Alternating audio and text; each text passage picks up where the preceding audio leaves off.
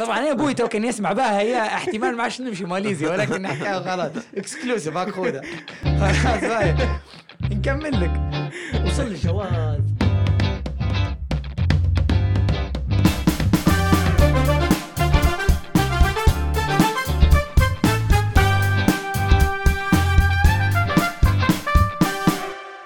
الرحمن الرحيم. السلام عليكم ورحمة الله وبركاته. والصلاة والسلام على أشرف الأنبياء والمرسلين. سيدنا محمد صلى الله عليه وسلم. صباح الخير مدرستي. صباح الخير والنور يا أستاذ. أول حاجة تكتب اليمين واليسار أنت؟ يمين. الله يبارك. يسار لا استخدامات آه. طبعا. أوكي تمام. كريك حاجة هيك. أكيد. طبعا اليوم معنا زياد اي كي زيزو. تمام. هذه يخفى القمر؟ يا أخي قمر. حط إيميل ال- الانستا بتاعك. معروف كل شيء. حتى في النيم. باز زمان تلقاه لو في حد بيتواصل معك ولا حاجة. زد اي زد أو بس. زد اي زد يطلع. لي.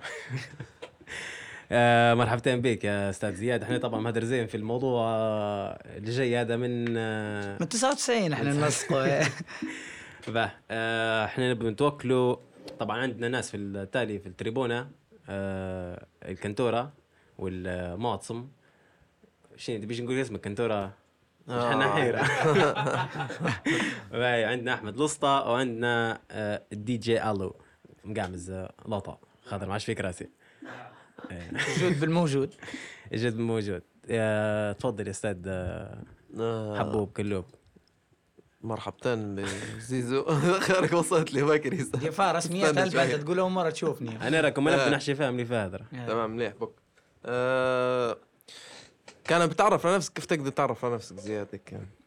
كان واحد بيجي بيقول اسم عمر ووظيفة ولا كيف؟ بطاقة شخصية. إيه، بطاقة شخصية. بطاقة شخصية. زياد سعيد ونيس ورفع لي الأصل مواليد 98 مقيم في ماليزيا ولي خمس سنين ما روحتش مليح يا ريتني ما روحت الله يبارك. في سؤال دي ما يصير في ذاك عرفت AB Talks. اول ما يبدا how you really doing شن حالك؟ آه. يقول له شن حالك بالرسمي؟ باهي صراحة- يا- صراحة- يا زياد. انت توا إحنا مش واحدة واحدة باهي كويس. انت سؤال انت متى مشيت آه، عشت برا؟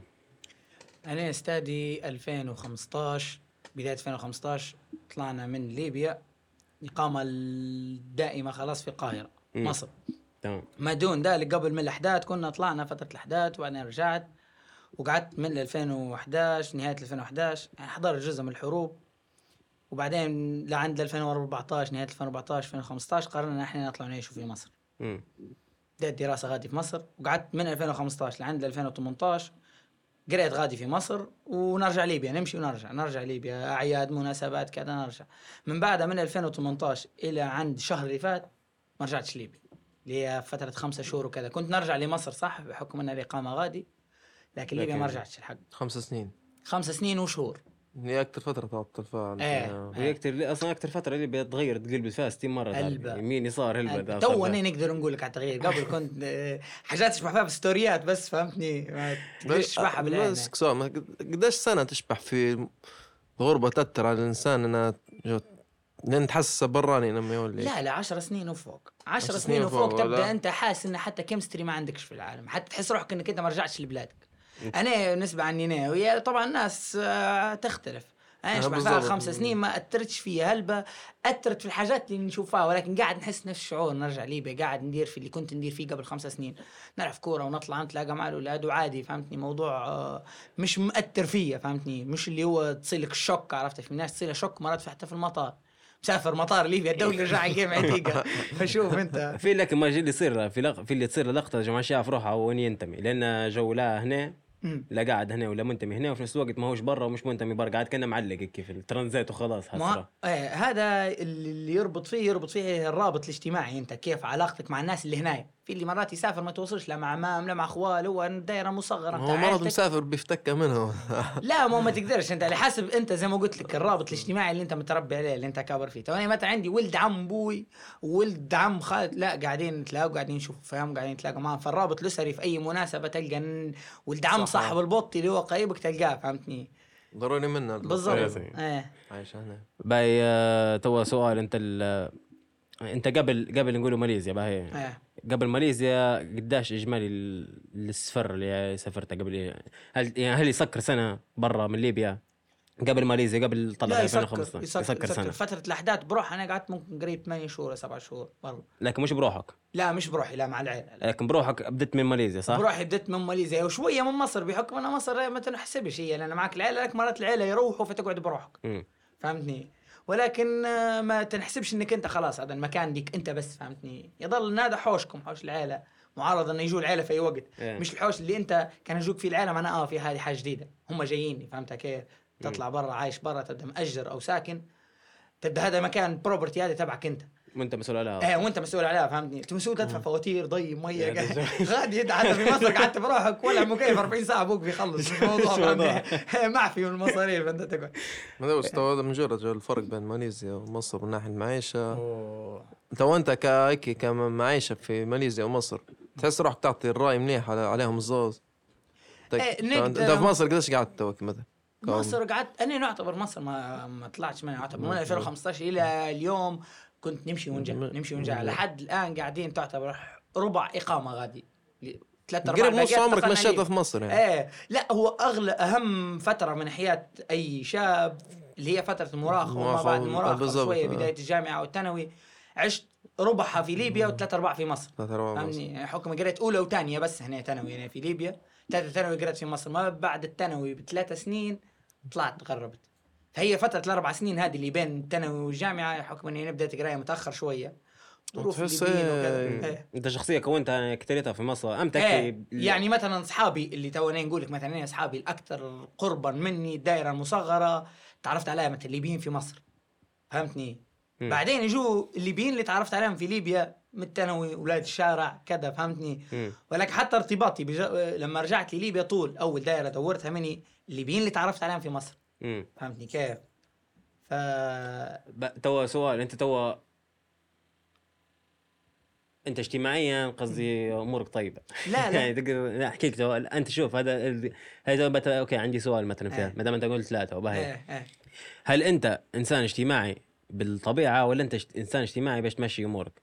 اجتماعي باش نمشي أموري لأبعد الحدود. ما أنا مش الإنسان اللي واصل. امم اجتماعيا مش الإنسان اللي واصل. إيش معناها؟ تعال نقول لك شو معناها. يعني مثلا أنا آه خلينا نجو مثلا للعيلة. ولاد العم ولاد العمه ولاد الخال ولاد الخاله أنا مش اللي مثلا كان شهر ما كلمتش حد مش اكلمه أقول له ها وينك؟ وخيك مغيب وكذا. فهمتني. لا. ولكن إحنا لو تجمعنا مناسبة أو يجمعنا الظرف أو شيء تلقاني متواجد. ندور ونسال وندير. ولكن اللي هم مش مانيش متواجد. هلبا لأن قصدي حتى في من العيلة مستغربين فيا كيف خمس سنين؟ هذا في اللي ما سمعت صوته خمس سنين من عمامهم واخوال فهمتني؟ ولكن في نفس الوقت تلقاني متواجد.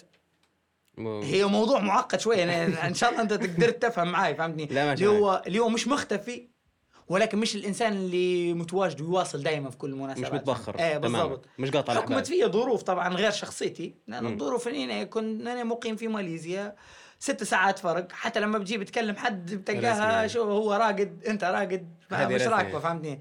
فما توجعش في راسي نقعد نحسب في الوقت فهمتني؟ أنا عندك حاجات هلبة اهم تركز فيها غادي. بس تو لكن أنت ك شوف مثلا نوعية مثلا احس فيها في في نوع من الناس اللي هو تلوحة في تركينة حتى في تلوحة بين 100 نفر 100 نفر ما يعرفهمش. تلقاه يعطيك أسبوع أسبوعين ثلاثة أموره طيبة. ركب على الجميع وفهم عليهم كلهم وكل واحد فهم جوه وستف أموره كلها مع الجميع. اللي هو نحس فيه اللي هو أنت يعني الاقل أقل أسبوع 10 أيام هلبة 10 أيام. نبدأ حتى نتعاركوا يعني. خلاص. إيه،. خلاص. فهذه أنت أمتى؟ وين تحس؟ أمتى زبطت روحك إنه فيك الحاجة هي؟ هيك بالضبط هيك. آه نقول لك الحاجة هي ولا لا حتى لو أنت إنسان منغلق حت حتضطر انك انت لازم تتجه للمجال هذا. ليش؟ انك انت لما بتسافر أنا ما سافرتش لبلاد عربية مثلا. ما مش عايش في بلاد عربية. انت عايش مع في آخر الكوكب جنوب شرق آسيا. يعني شنو؟ ثقافات مختلفة ناس مختلفة جنسيات آه، مختلفة. فأنت مضطر انك انت تطلع من ال comfort zone بتاعك باش تتعرف على الناس تندمج انت في جوهم. فالشيء هذا يخليك flexible في شخصيتك يخليك فهمتني مرن هلبة في التعامل؟ تعرف تتعامل مع الناس اللي عندهم ثقافات هذه الناس اللي عندهم ثقافات مختلفة المتعصبين الكذا كذا بتحاول إنك أنت بتكون مرن أكثر عد أكثر قصدي أكثر من اللزوم فهمتني؟ فهذا الشيء هذا بعدين بينعكس على شخصيتك. لما تلقى روحك أنت مخالط مثلا الجانب الآسيوي الصينيين الكوريين اليابانيين بحكم الدراسة بتاعك هم طبعهم هادي. إحنا الليبيين حامين حتى بصارتنا تلقاها فيها حركة وفيها كل شيء. لا غاد مشيش معاهم انت كان كده بس يحسوك سايكو فهمتني؟ ف... إيه شوي إيه. فأنت تعرف تبدأ تعرف تتعامل مع هذا انت بتعرف تتعامل مع سكان البلاد نفسهم الأصليين فهمتني؟ اللي هم أساسا أصلا مقسمين انت بتعرف تتعامل مع الأجانب. تبدأ فالحاجات هي لما تبدأ أنت تقدر تتعامل مع الشخصيات اللي مختلفة تماما عليك مش حتغلب لو في تعاملك مع الليبيين اللي بشخصياتهم اللي حتى ولو تعتبرها انت مختلفة مش باختلاف الناس الثانية فهمتني؟ امم إيه. أمم، هذه رسمة. فهذه الحاجة تغير فيك انت إيه. فهمتني؟ يعني إحنا شعب أسهل لك فهمه أكثر منه موضوع سهل هلبا أنت أول حاجة أصلا تسهل عليك موضوع اللغة. على فكرة موضوع اللغة اللغة بالذات هو الحاجز. أنت لو قدرت توصل حتى ولو الإنجليزي خلينا نقول هي اللغة اللي يتكلموا بها الناس كلهم فهمتني؟ ولكن أنت في حواجز مرات حتى باللغة الإنجليزية ما تقدرش تقطعها مع اللي جنبك. بحكم انه هو مش لغته الأولى وأنت مش لغتك الأولى. فمش حتقدر توصل للنقطة اللي أنت تبي توصل لها توصل فيها معاه من ناحية صداقة. انك تعرف كيف تعرف جوه تعرف موده تعرف أمتى كيف تتكلم معاه فهمتني؟ فهذه حاجة. الحاجة الثانية شنية مش عارف أنا كيف نوصل لك. هو موضوع بتحس هيك تحسها مش آه؟ إيه. كمل- كمل. موضوع تحسها مش راكب. آه لأنك أنت لما مثلا تبدأ تتكلم مع الناس هم مش لغتهم وانت مش لغتك. فاوريدي انت مبدئيا هذا الحاجز الأول. انت الحاجز هذا الحاجز الأول والأهم اللي انت لو عرفت تكسره عرفت توصله للنقطة اللي هو يبدأ فاهمك وانت فاهمه بلغة مش لغته هو ولا لغتك انت هنا معناه انت قاعد تكسر أي حاجز مع أي حد يتكلم بلغتك. انت تدري على ال- على ال- على ال emotions أكثر مثلا مش إيه. هذا الجو. كلمه مثلا المع كيف تعناها معك؟ وأنا كيف ندي معك بالليبي؟ جو مستحيل نقدر ندي مع حد تاني بنفس اللغة بتاع نوصل له نفس المعنى بالضبط هيك بتاع صح, عليك. هذه النقطة كيف صعب توصفها توصل لها؟ ده صعب توصل لها فهمتني؟ فلازم أنت تعرف إنك أنت شني؟ أو لا أنت تتعلم لغة بتاعه هو. لا ما هو أنت لما أنت ما هذه culture تختلف انك مش متربي معهم مرات لو أنت صغير. أنت موضوع آه. ال culture هذا بروحها مش شرط إنك أنت تكون تنتمي إليه لا أنت تكون تعرف عليه أكثر لما تعرف عليه أكثر تعرف كيف تتعامل مع الناس اللي تنتمي لل culture هذا. بالضبط. بطريقة آه. كلامك فهمتني؟ في حاجات هو تو- على نفس الموضوع هذا مثلا في اللغة باهي مثلا في حاجات معينة بتوصل لمرحلة معينة. آه في حاجات ال- بحكم إنها مثلا أنت تدوي في لغة وأنا ادوي في لغة لكن أنا وياك ندوي في إنجليزي. إيه تمام؟ لما أنا ندوي وياك في إنجليزي في لقطة إنه يحكم فينا شوية الإنجليزي بحيث ان أنا في حاجات مش حنعرفها عليك أنت 100% وعلي أنا 100% وإحنا مرات متطابقين فيها. أعطيك مثال. مثلا ال- بالإنجليزي إحنا شنو يقول fingers وعندك toes ولا toes اللي هم صوابع اللي إحنا هي بالضبط شنو هي؟ صوابع رجلين نقول ما نقولش صوابع. إحنا ما عندناش اسم لها. فهمت كيف؟ عندنا صوابع رجلين وصوابع اليدين آه، في الطلياني في ال آه، في الألماني في ما أعتقد هذا ألماني. في في الألباني في أكثر من لغة تانية. يستعملوا في نفس اللي نستعملوا فيه إحنا. يقولوا صوابع يدين صوابع رجلين فهمت كيف؟ لكن أنت حاجات زي هذه مش حتقدر تعرفها لأن شنو أنت تستخدم في الوسيط الواحد اللي هو شنو اللي هو الإنجليزي.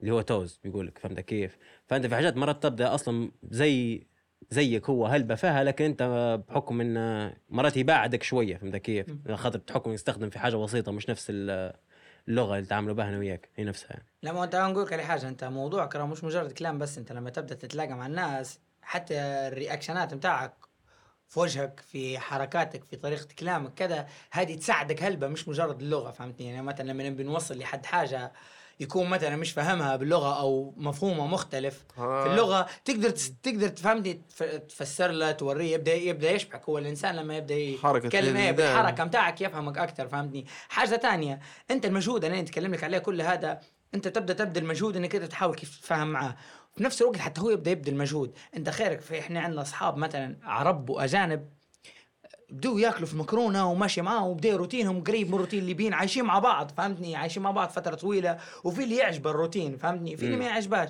فلا الانخلاط هو كله كامل ولا يبدأ في effort منك أنت ومنه هو. فهذا حتى هو حاجة تسهل فهمتني؟ لكن أنا قلت لك الحاجز الأول اللي هو اللغة.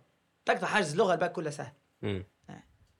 باي شن في آه، أنت تو غاديك قديش خلط تعتبر آه، ثقافة يعني ماليزيا بصفة عامة. هو كسؤال أول تو مثلا باي انت تجي تقول لي في ليبيا ثقافات في ليبيا مختلفة من ناحية محليا فهمت كيف؟ لكن مثلا نقولوا آه، مثلا آه، مثلا نيويورك مثلا مثال متكرر لكن مثلا نيويورك تلقى ثقافات مختلفة لهلبا ناس مختلفين فهمت كيف؟ آسيويين آسيويين منقسمين يا أخي عندك آسيا اللي هو ال... عندك الصين وال يعني آسيا الشرقية وآسيا ال... ال... اللي هو جهة مثلا آه، استانات هم أفغانستان وما إلى ذلك وبعدين عندك جهة الهند اللي معاهم. وبعدين عرفت كيف يعني؟ فهمت كيف؟ يعني تلقى هلبة ثقافات عالمية. فهمت؟ هل ماليزيا يعني نفس الشيء غادي كا- أو كيف تقسيمه الثقافات اللي موجودة غادي يعني؟ شوف أنا الجو المليح أعطيني. نقول نقول لك على ماليزيا ولا إن موضوعها معقد أكثر من نيويورك. مثلا. نيويورك اللي هي في أمريكا اللي تعتبر المفروض أمريكا البلاد اللي multiculture اللي تلقى فيها جميع الجنسيات فهمتني؟ هي immigrant أصلا immigrant country يعني الناس المغ...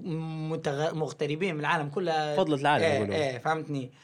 ماليزيا أساسا هم مقسمين فصل بلاد يعني أنت تلقى ناس من ثلاث جنسيات وثلاثه عندهم نفس الحقوق. مثلا.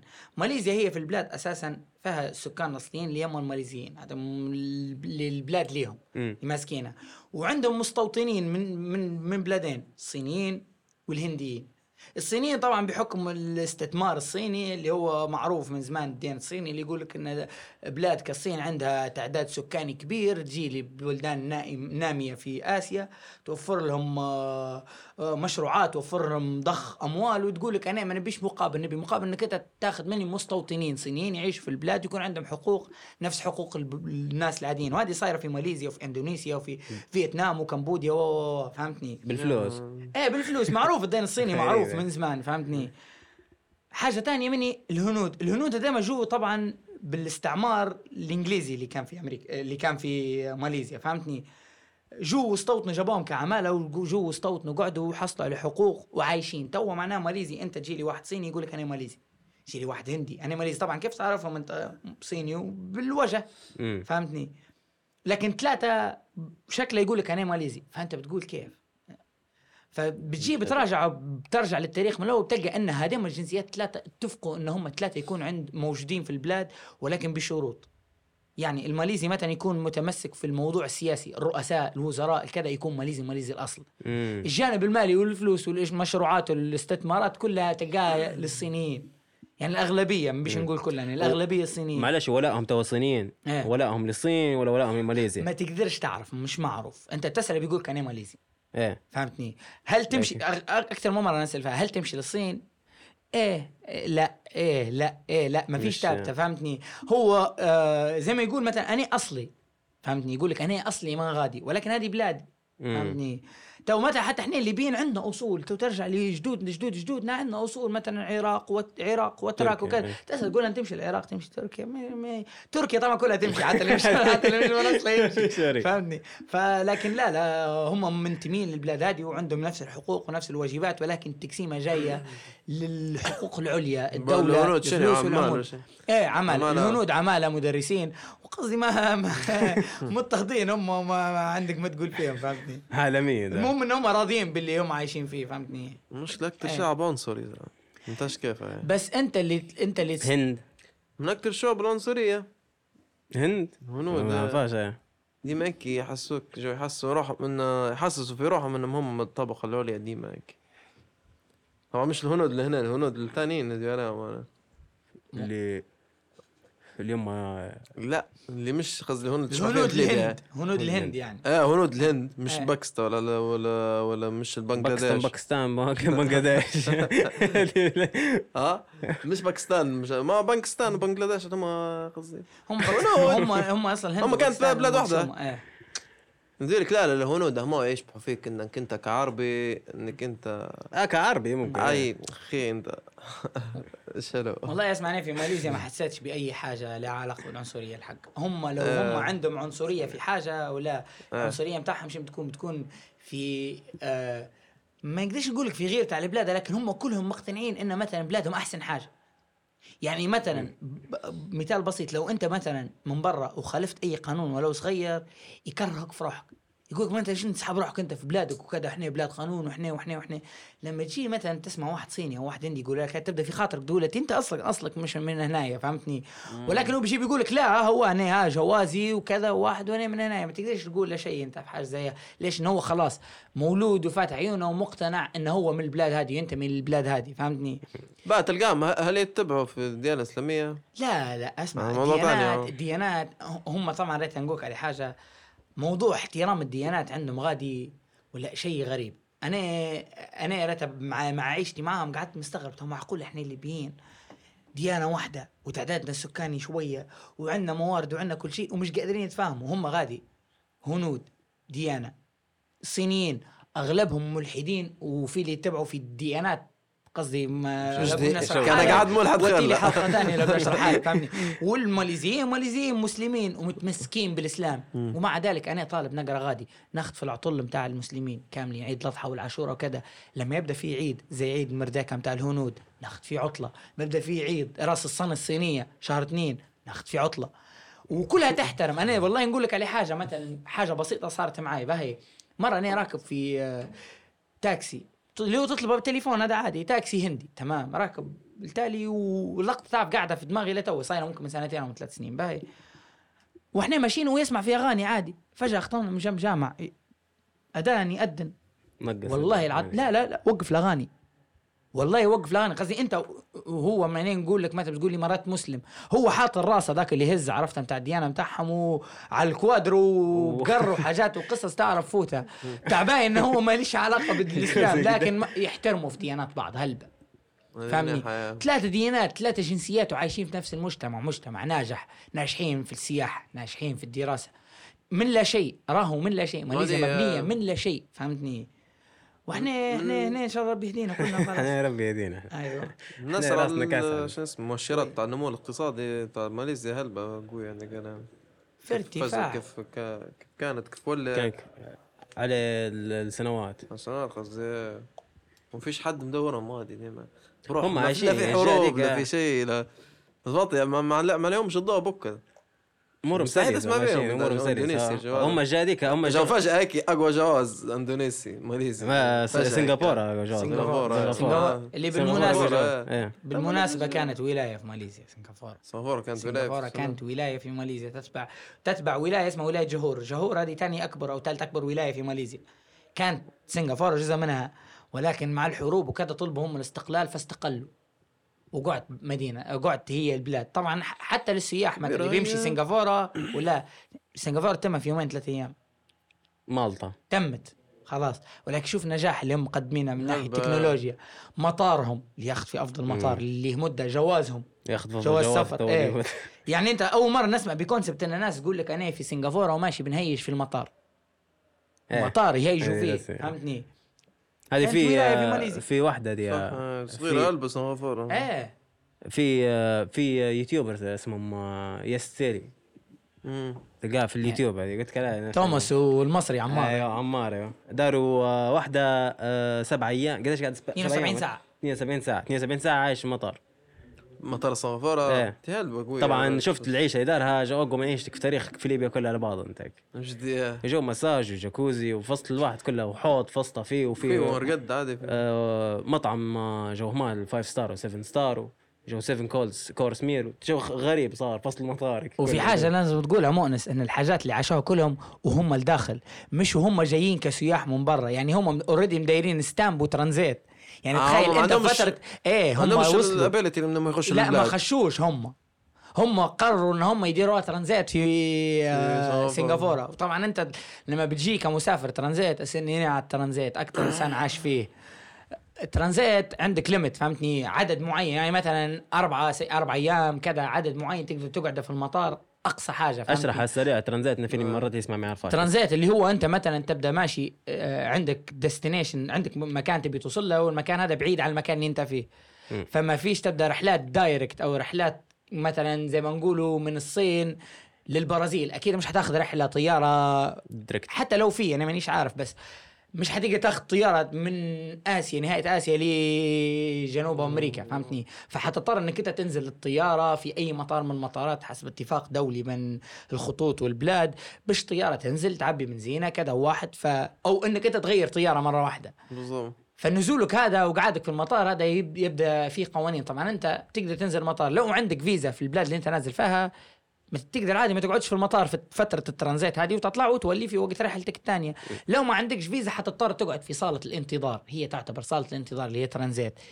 بعدين على حسب التنسيق وعلى حسب موعد رحلتك وكذا واحد أنت على حسب المطارات جو إيه. منطقة الانتظار تختلف هذيك إيه. بشكلها لو اللي فيها منطقة ال- الانتظار في سنغافورة فيها اللي قال لك عليه كل. آه، ما هذا هو. فيها حتى حوض سباحة يطلع على الشارع. يعني أنت تحس روحك إنك أنت في اوتيل هو يعوم في حوض سباحة يقول هيك يشبح يلقى الشارع والمواطنين وكذا متاع كانينين قست سلقت الليجل نبدأ خاش البلاد فهمتني؟ طبعا هي المنطقة هذه ما تتباعش ولا دولة. قانونية إيه، ما تتباعش ولا. دولة. علاش واحدة من الحاجات ما فيهاش ضرائب. اللي هو السوق الحرة واللي هي. المنطقة الحرة واحد يقول لك هذه هذه ما فيهاش ما فيهاش ضرائب ان هي مش تبع الدولة. لأن أنت ما خشيتش الدولة والدولة اللي طلعت منها طلعت منها فهمت إيه. أنت قاعد معلق يعني. تقعد معلق. هي غالية لكن أقل شيء من غير ضرائب. وفي حاجات اللي يجيك سعر أرخص منها هي. زي مثلا الصناطه كثير مختلفين من من السوق الحرة لأنها أرخص. تو مثلا حسب الإحصائية يقول لك إن أكثر عدد ترانزيت دول والطيارات اللي تنزل مطار دبي. مطار دبي انت لو مثلا مشيت له حتعرف أنا علاش نتكلم. مطار دبي. مش كبير مطار دبي عملاق ضخم. يعني انت مطار دبي ممكن باش تمشي من جيت لجيت حرفيا تبي 10 دقائق ربع ساعة وانت تتمشى. في حتى آه، وفي. قطارات إيه. داخل وأسانسيرات وكل شيء. لا لا كبير. يعني انت مثلا نقول لك تبدا تبدأ ماشي بجي اتصالات في مثلا ماك وماكدونالدز ومطاعم ومطاعم. تمشي تكمل تكمل تكمل تركيا ثاني تلقى ماك ثاني مش كمل تكمل تلقى حاجة. يعني حتى حتى الأسواق. والمطاعم مت- متكررة. في أكثر من ثلاث أسواق حرة في وسط الواحد من فلا لا كبير. هذا علاش تلقى عدد طيارات أنت في إحصائية رقم نسيه لكن عدد الطيارات اللي ينزلوا في مطار دبي. في اليوم أرقام كبيرة. أنا أنا مشيت لرا مطار دبي إيه. وشفت من المطارات اللي نزلت لهم كلهم كترانزيت كراحة مسافر أكثر واحد هو. كمتعة لكن كمتعة آه، فرانكفورت سبحان الله. فرانكفورت أكثر واحد استمتعت فيه. متعة من شي في شو في تلقى تعرف؟ حتى PlayStation. هم كلهم فيهم PlayStation لكن هو هيك مش عارف. هيك موجود أكثر غاديك لا لا هم حق مجهزين مجهزين لموضوع ال- المسافرين اللي يبدأ عندهم ترانزيت أو الانتظار يبدأ طويل. لدرجه مخصصين فيه حلقين هوتيلات في وسط المطار من الداخل في كل شيء. فهمتني يعني أنت تقعد مش محتاج إنك يعني حتى مثلا لو أنت تبي تدير آه، بتدوش في مناطق مخصصة فري تخش تدوش فيها خاصة بيك تخش أنت تدوش تغير حوايجك أكبر. مطار في العالم تو م- دبي. دبي. في مش عارف. مش عارف مين عارف. بيفتح مطار؟ تو المدة ولا- الجاية ما أعتقد بيفتح أكبر بيفت- مطار. بيفتح مطار. مش عارف مين المدة الجاية بيفتح مطار نسيت. أكبر مطار في العالم. الجاية أكبر مش عارف ناس قريب يفتح في 2023. بس أنت كملنا تو في نفس نساق نساق نسق الشرايك في العربية بتاعي فوت ترى. إبداع الله يبارك. دير ايلتس في العرب فوت. آه، كملنا على نفس دوله الواحده السفر أنت. بالكان غير باش تكملنا أنت؟ أنت إيه، انا إحنا وين وقفنا وقفنا في ماليزيا. إيه. خلاص. إيه ماليزيا طبعا غادي لما تبدأ في ماليزيا أنت آه تبدأ خاش على عالم جديد تبدأ خاش على حاجات أنت قبل تشبح فيها في خلفيات الويندوز اللي هي الطبيعة.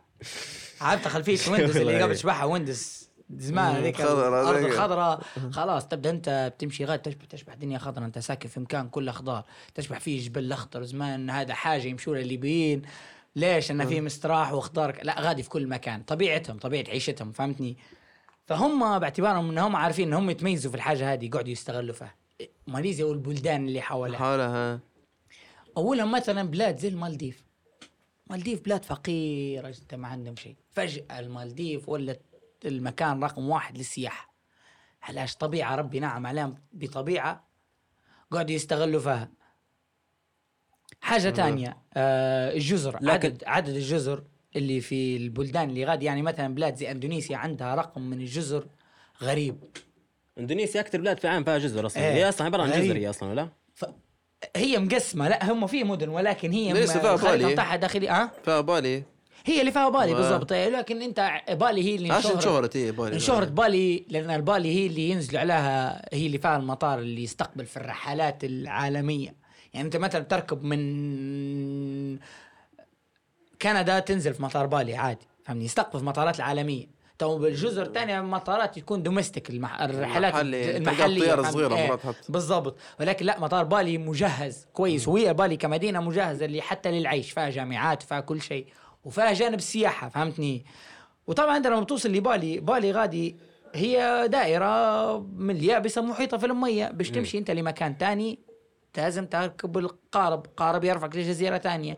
الجزر هذا هم جزر ولكن متسميات مدن وسط بالي. لأن بالي تعتبر أكبر دائرة فيها يابسة حوالين الجزر فهمتني؟ هم مستغلين الموضوع هذا فمقسمينهم مكان فيه طابع سياحي كويس زي مكان مثلا اسمه نوسا بينيدا مكان هذا شني زوز جبلين زي اللي في بيروت مثلا وقاصة بيعملوا ميه ومنظر خيالي مركبينهم دايرين لي دروج ومدي- ومخلين المكان معلم سياحي فهمتني؟ مخصصين الموضوع هذاك لغادي أماكن تانية مقسمينها. في أماكن تبدأ زحمة فيها السياح وفيها كل شيء. في أماكن مخصصة مثلا للعائلات اللي هم مثلا متزوجين وكذا راحة أكثر فيها منتجعات أكثر شهر عسل فم... إيه فمقسمينها مقسمينها ورحلات زحمة. رحلة من ماليزيا لبالي. سهل الموضوع سهل جدا سهل جدا. طبعا أنت قبل قبل فترة كورونا كنت كليبي تقدر تمشي غادي تاخذ فيزا في المطار. بالي هذه. إيه في بالي. إيه. ما بعد الكورونا قعدت أونلاين. خير. إيه قعدت اونلاين تقدم عليها. لا غادي كنت اركب تحجز سياره بس. توصل غادي تمد جوازك يعلقوا لك sticker وتدفع 35 دولار وتخش. علاش؟ أنا مرات لك ما رفضوكش يعني. لا ما يرفضوكش هو لكن تو أنت بتقدم تقديمك زي زي تقديم بلدان ثانية لكن أقل شيء توصل المطار هنا انت تديرها في العاش مكيف وجوك مليح. هذيك إيه. قصدي خما خما تختصر التحويلة في المطار على على طول باك أنت تقدر تدير. لا هو أنت بعد الكورونا ما تقدرش تسافر إلا لما يبدأ عندك موافقة. يا اما موافقة تاخذها من الاونلاين ما تمشي سفاره إندونيسيا في أي بلاد أنت فيها فهمتني؟ وتعبي ابلكيشن النظام الروتيني الطبيعي. العادي فهمتني؟ لكن تو شوف أنت تو في حاجة هي تو هذه يومها هدرزوا مع آه، في حلقة آه، شنو اسمه؟ آه، أخوي باهي حسين. قاعد يهدرزنا واحد الحاجات يهدرزنا على السياحة وكيف تقدر تقوي السياحه هنا وما إلى ذلك. وش ميزه السياحة انت كان لما بتدخلها لبلادك قديش بتفيد حد فهمت كيف؟ بتفيد التاكسي بتفيد اللي اللي يبيع في الشفرات يبيع اللي بيبيع ال souvenirs الحاجات هم بتاع البلاد وما إلى ذلك كله. بعدين في الأخير زاد نقطة لي مهمة اللي هي أنت تو شبه هو أنت شفت شفت أنت اللي حكيتها كلها. يعتبر بنوعا ما بالنسبة للماليزيين يعتبر كان آه، سواء ماليزيا وقول مثلا إندونيسيا الزوز. يعتبر كان كده تو زي اللي يدير الدعاية اللي هم للسياحة بتاعهم. فهمت كيف؟ آه كان هدرزوا على مصر متأكد حتى هو نفس الشيء حت جو بتشرح قديش مصر فيها حاجات مليح هذا كله لكن شنو أساسه؟ اللي هو الحاجة هذه نفسها اللي هي آه واحدة من الحاجات اللي قال تركز عليها تقول لك السياحه اللي هي القراية. فهمت؟ يعني أنت أساسا أنت ماليزيا ماشيلها ماشيلها قراية. فهمت كيف؟ لكن جبداتك الجامعة بعدين الباقي خلاص هو اللي يبدأ يبدأ كما تقول كان كل حد باقي مداير خدمته خلاص. إحنا هيك أمورنا طيب يعني أنت جاي خاطر دراسة ولكن فعليا شن صاير؟ أنت وبهرت بالبلاد. فهمتها لكن أنت كان كنت تمشي سياحة مش زي ما جبلاتك قرايه بتعيش غاديك هيك بتستوطن فيها. فهمت كيف؟ يعني كفترة من الزمن. فهذه شفاها واحدة من الحاجات حتى ديما. أنا أنت بتكلم كنت تدوي تقول مثلا آه عندهم جامعات. أنا قلت حتى في بالي عندهم جامعات وبعدين عندهم سياحة. لكن هي لا شفاها أنا جو ال- الجامعات بدون جو في نظري أنا بدت كانها جو جزء من السياحه هذه أصلا هم يستقطبوك أنت يجب- يجبدك هو بالقراية باش أنت خلاص تبدأ عشت هاي ضابط الجو فهمتها؟ نعم شوف أنا تو المنظور اللي أنا قصدي عليه مختلف هلبا الكلام اللي أنت قلته. باهي أنا نقول لك شنو قصدي كان. إن هم بلدان هذيما أساسا جنوب شرق آسيا بداية كلامي قلت لك إن هم معروفين بالطبيعة. امم وهم مستغلين الموضوع الطبيعة هذا باش يصنعوا طابع سياحي للبلاد. يعني مثلا ماليزيا لو جيت تسألني قبل شو بنقول لك؟ بنقول لك آه، ماليزيا عشان تعرف عليها بلاد سياحية وفيها البرجين معروف البرجين هذيك هم معروفين. آه. تمام. فهي بلاد ده طابع سياحي أصلا من الأساس. ولكن هم يبوا يخلون يبوا يحولوا الموضوع لأكثر من سياحة. ف باعتبار هي بلاد مبنية على دراسة مبنية على تعليم. جابوا أقوى الجامعات جابوا أقوى التخصصات وقعدوا يركزوا على الجانب هذا. باش يجذبوا السياح وعلى فكرة حاجة زي هذه لما تبدأ مثلا ونتكلم حتى على سنغافورة لما تبدأ أنت مثلا آه تقرأ ماشي بتقرأ في البلاد هذيك تبدأ أنت شنو تقول؟ مثلا أنا بنمشي بنقرأ في المكان هذاك المكان هذاك بتاع قراية بس لكن ما تقدرش تغير فيه جوك. فهم داروا خليط بين الاثنين. فهمتني؟ إن عندهم القراية متاعهم قصدي تعتبر أرقامها كويسة والسياحة عندهم ممتازة. هذه رقم واحد. رقم اثنين هي ماليزيا جاية في نص البلدان اللي السياحة متاعها قوية إندونيسيا تايلاند في- آه، آه، شنو اسمها؟ نسيتها تو قلت أنا آه،. مالديف. آه مالديف مالديفز إيه فهمتني. والبلدان هذول باعتبارهم اليوم في الواجهة ولا تفت يفتحوا المجال يخلوك أنت تبدأ مستغرب إنك أنت لا ما زال تبي تزيد تستكشف. تبي تمشي بلاد اسمها فيتنام تبي تمشي بلاد اسمها الفلبين أو ممكن الفلبين تكون معروفة. تبي تمشي بلاد اسمها. كمبوديا. استقلال جديد تبي تمشي لنيبال. نيبال اللي فيها أعلى جبل في العالم هذه قريبة من هل ماليزيا. بيشكروا فاني بار إيه. عندنا ولد صاحبنا مشارع فأنت كل ما تمشي تستكشف ثقافات تبدأ خلاص أنت شفت ثقافات البلاد هذه. إيه. سريلانكا ماينمار إيه. إيه. فهمني؟ فتبدأ أنت شنو تقول؟ تقول أنا مثلا اللي في ليبيا ماشي دافع تذاكر برقم كبير بغير نمشي البلاد واحدة ونروح لا أنا ما دام متيحت لي الفرصة إني مشيت للجانب هذاك خلي ندير أكثر عدد دورة ممكنة فهمتني. هذه النقطة الأولى. النقطة الثانية هم استغلالهم لموضوع ال- استغلالهم لموضوع ال- السياحة عندهم. يعني مثلا زي ما قلت لك أنا هي معروفة بالبرجين. هم في قلب المدينة متاعهم البرجين حاطينها في النص وبانين عليه سلسلة هوتيلات عالمية. تجي انت مثلا. كأي إنسان للبلاد بتحجز هوتيل في المكان هذاك تجي للغرفة اللي تلقاها view المدينة بس تلقاها سعرها عادي طبيعي جدا تجي للغرفة اللي فيها ال view بتاع البرجين برجين. تلقاها سعرها double أو لو triple فهذا استغلال يعني بسيط فما بالك الاستغلالات الثانية اللي مدايرينها فهمتني. هي حتى تعيشك أنت الدور تقول أنت ما أنا برج أهم من المدينة. إيه يعني أنت ما تزيد تبني لها فيها أكثر أنت أصلا. برج خليفة الناس كلها تدير فيها تو. مثلا مثال قريب دبي. دبي شوف أنت برج خليفة الناس كيف تت... كيف باني عليهم. حاطينها في النص وحاطين عاطينها مساحته وبانيين حواليه. بس هي البلاد ذات انعرفت بالبرج. برج و- خير أطول برج في العالم يعني وتوا ماليزيا شنو يبنوا وقاعدين يتموا؟ يتموا في برج اسمه مرداكا مرداكا هذا حيكون ثاني ثاني أعلى برج في العالم. بعد برج خليفة. عاش خلي شيء اول لا ثاني هو هو مدايرين 600 برج خليفة صعب إنك أنت تعاود. انه 800 وحاجة مترو هذاك 600 600 متر لكن حيكون ثاني أعلى برج في العالم بعد برج الصين ثالثه باي توا شوف إحنا باش نطلع من آه، باش ال- نخش في الموضوع اللي بعده نبقى اخر حاجة طب في موضوع ماليزيا. آه. اللي هو آه، هو متأكد أنت كواحد عايش برا في الغربة. كده فيها قصص لكن تو في قصة اللي هي قلت لي أنت قصة آه، جاكا جاكارتا. جاكرتا جاكرتا جاكرتا دي عاصمة. إندونيسيا. أنت. آه، هيك، إيه. يسمعون اخوتنا الاندونيسيين يزعلوا منك يا ونس أيوه أنا هذه تو أنت قلت لي هي قلت احكيها لي بعدين. قص- تو تو إحنا في بعدين تو حاليا قص- قصة جاكرتا قصة جاكرتا هذه فيها كمية حاجات ما تخطرش على البال. قصدي حاجات فيها فيها كمية صدمات فيها كمية حاجات لي أنا آه، قصة هي بروح هي غيرت هلبة في شخصيتي أنا باهي. أنا أبدأ لك باختصار وسريع جدا. أنا آه، كطالب قريت سنة كاملة قريت سنة كاملة هندسة نفط تمام؟ مم. هندسة نفط بعد ما تميت سيمسترات زوز سنة الأولى اقتنعت أن هذا مش مجالي. هذه مش مش الحاجة اللي أنا نباها. فقررت إني أنا شنو؟ قررت إني أنا أغير تخصصي. أنت علاش اخترت أصلا هندسه من الأول؟ يعني هيك العيلة شوية أبوك شوية. إيه ما أنا الحق ما كانش أصلا إيه ما كانش. أصلا من الأول عندي تخصص في بالي فهمتني؟ كنت بنقر طيران زي ثلاث أرباع الشعب الليبي. اللي ثلاث أرباع الشعب الليبي غيروا ما عادش يبغى يقرا طيران على خاطر ما فيش فلوس. فهمتني؟ فقررت إني خلاص هي هندسه نفط ويخلصوا مليح وكذا. واحدة مليحة خلينا نمشي نقرأ هندسه نفط ليش لا؟ قريت سنة كاملة لقيت روحي لا لا ما أنا ما تناسبنيش. ليش؟ اني أنا بذلت فيها مجهود أكثر مجهود ممكن نبذله وما لقيت روحي ما زال قدامي هلبة فيها هلبة صعوبات فحنتعب. فلا خلنا نختار حاجة آه، تفيدني ممكن هيك شوية نميل لها. فقررت إني نغير ل IT حلو الكلام. IT innovation مستقبل كذا. واحد اي حاجة تخصص كويس. طبعا القانون غادي في ماليزيا لما أنت تبي تغير من تخصص لتخصص خارج ال faculty اللي أنت فيه. يعني أنت في الم... يعني أنت في قسم ال- الهندسة. تبي تغير لقسم ال- الكمبيوتر ال IT لازم إنك أنت ت cancel الفيزا بتاعك وتقدم على فيزا جديدة. إيه؟ بالمسمى. إيه يعني في الجواز أنت لما بيجي الفيزا الماليزيه تقرأ فيها اسم تخصصك واسم الجامعة بتاعك. إيه إيه. الطالب فباش انت تدير هذه وت cancel فيزتك وتقدم على فيزا جديدة لازم تطلع من البلاد. تمام. طبعا قصة نحكي لك فيها دي كلها أمتى؟ في 2020 الله. تمام. بداية الكورونا. يعني الكورونا قاعدة تشبحنا من بعيد وتراقب فهمتني نظام ها شو بتدير تقول فهمت؟ مشيت للجامعة من غير ما نرجع للمالية من غير ما نرجع لأهلي من غير ما نرجع لأي حد. قلت لهم أنا بغير بغير تخصصي ن cancel فيزتي أنا ما عادش نبي نكمل. وقت عشان عندي شعور إني لا خلاص فهمتني؟ نقدر نغير في روحي. هي هي موضوع هو نوعا ما هو قام بي زيادة فهمتني؟ فقلت خلاص أنا بغير. غيرت تخصصي ووديت حوايجي على أساس إني أنا الفترة بين تكنسيل الفيزا الفيزا الجديده من 20 يوم ل 25 يوم. قلت ل 20 25 يوم أقرب بلاد لماليزيا شنو هي؟ إندونيسيا. والفيزا فيها تخش من غير تخش من غير فيزا. إيه. قلت نمشي غادي نقعد الشهر هذا. بالمرة نغير جو بالمرة نوتي روحي لتخصص جديد بما طلعت فيزتي. حلو الكلام.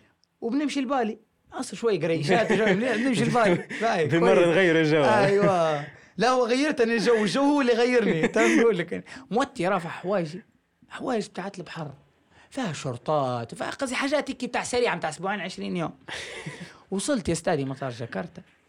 ختمت وخشيت وصلت وصلت للمكان اللي نبي نوصل له. على أساس اني ثلاث أيام في جاكرتا وبعدها ماشي الوالي وإذا به بعدها بيومين عمة الكورونا قالت لي قعمز سكروا بدو يسكروا في المطارات تاع العالم كله. كان حصلت في بالي يا يا ريت. فأنا باعتبارها مستحيل حتخطر على بالك إنك أنت مطارات حيتسكروا سبعة شهور. ما كانتش واردة في دماغ أي حد. فانا خلاص سكروا علي مطارات فقعدت نقول لا لا مع كذا في حاجات بسيطة وقتها ينفتح. قعدت قعدت اتابع في الأخبار. طبعا أنا وقتها شني جاي وفرحان مشنكش طلع فلوس قلت بنهيج وكذا. لا بنبدأ نولي على الخزنة اللي موتها لي بالي. أنت ده كله معلش أنت ده كله مالك ما يندروش ما في لا حد ما فيش يندري حد أصلا. يندري هو. أصلا. ما فيش حد يندري أصلا خلاص فأنا شنو قررت؟ قررت إني نبدأ أو لا لا بنسكن في هوتيل كويس ثلاثة أربع أيام وبعدين موضوع تسكير المطارات خوفني. قلت أول ما بيفتح المطارات بنولي لا سموا فيه لا فوت الموضوع بنكسره فهمتني؟ قعدوا المطارات قاعد يقول بنفتح الأسبوع الجاي بنفتح الأسبوع الجاي. وأنا قعدت ننزل من هوتيل أربع نجوم لهوتيل ثلاثة نجوم. صفيت حياتي سبعة شهور قعدت في hostel لكن فيها دار فهمتني؟ واخد دار سبعة شهور وأنا راجي أمتى؟ قعدت سبع شهور. سبعة شهور في أندونيسيا. تخيل نطلع نشري في حوايج قعدت عشت مع الشعب تأقلمت معهم تخيل أنت س- سبعة شهور أنا مع أنا ك- كيف بنبدأ لك؟ حياتك كيف. بنبدأ لك فيهم أصلا؟ سبع شهور أنا لي أمل يفتحوا ماليزيا ونولي. السكن بتاعي غادي حوايجي غادي. قعدت ندفع في إيجار سكني غادي ليش؟ اني على أمل نولي. باهي. خلاص آه سكروا علينا وقعدت نتماشى مع اليوم بيوم اليوم بيوم اليوم بيوم يفتحوا تتبع في الأخبار وتتماشى. لين قعدت فات الشهر الأول إيه فات. الشهر الأول الثاني. إيه. وهم غادي الأخبار في ماليزيا شنو قاعد ينزلوا؟ ينزلوا مثلا إحنا في شهر ستة بنفتحوا بيفتحوا المطارات. شي شهر ستة يمددوا شهر سبعة شهر سبعة يمددوا. خلاص البلاد تسكرت وبعدين في الفترة هذيك وأنا قعدت نتعايش مع الموضوع جت الوقت اللي بيفتحوا فيه المطارات في في جاكرتا. تمام بيفتحوا المطارات والناس اللي عالقة في جاكرتا ب- عالقة في إندونيسيا اللي بيروح يروح. ولو مش مروح بتقدم عليه فيزا جديدة من ال- البلاد. القانون بعد طلع شنو؟ إنك أنت لازم يكون عندك ضامن ماليزي. آه. ضا- ضامن إندونيسي. معلش ضامن إندونيسي من البلاد يضمنك ككفيل زي الكفيل. إيه. يكفلك باش تحصل شهر زيادة. الشهر تنظم فيه أمورك. لو بتقعد أو بتروح أو بتقدم على قراية أو شيء فهمتني؟ فأنا بعد ما حصلت الضامن هذا بجهد جهيد وبرا وتعالى ولازم تصب له الفلوس في حسابه باش لازم انه من الطلبات إنه يكون عنده قيمة في حسابه فهمتني؟ آه. فصبيته له وبعدها ما عادش ما عادش قاعد يرد وبعدها رد علي الحمد لله رديته الفلوس. ففي الشهر هذاك الأخير قعدت هذه براحه قصة هذه شيء. لا خليك من هذه أنا قلت لك على السريع. الشهر ذاك الأخير قعدت نفكر شو ندير؟ هل نستنى ماليزيا ولا نروح لمصر؟ طبعا وقتها ليبيا مش وارده في دماغي إني أرجع لها بكل بكل فهمت؟ إيه ليش لأن العيله مقيمين في مصر؟ وأنا اتخيل لي آه، ثلاث سنين أربع سنين ما روحتش فنروح في ظروف زي هذه مستحيل. فشين كان الخيار قدامي خيار قدامي إني خلاص نبدأ نعول كيف نرجع لمصر. تمام؟ أنا مصر ما عنديش لها فيزا. وجوازي عندي. في مال في إندونيسيا. نمشي للسفارة المصرية. السفارة المصرية يقول لي أنت الفيزا اللي عندك هنا فيزا سائح ما تقدرش تقدم بها على فيزا لمصر. فقعدنا إحنا في موال. موال تاني موال اني كيف بنقدم عليه سفارة مصر؟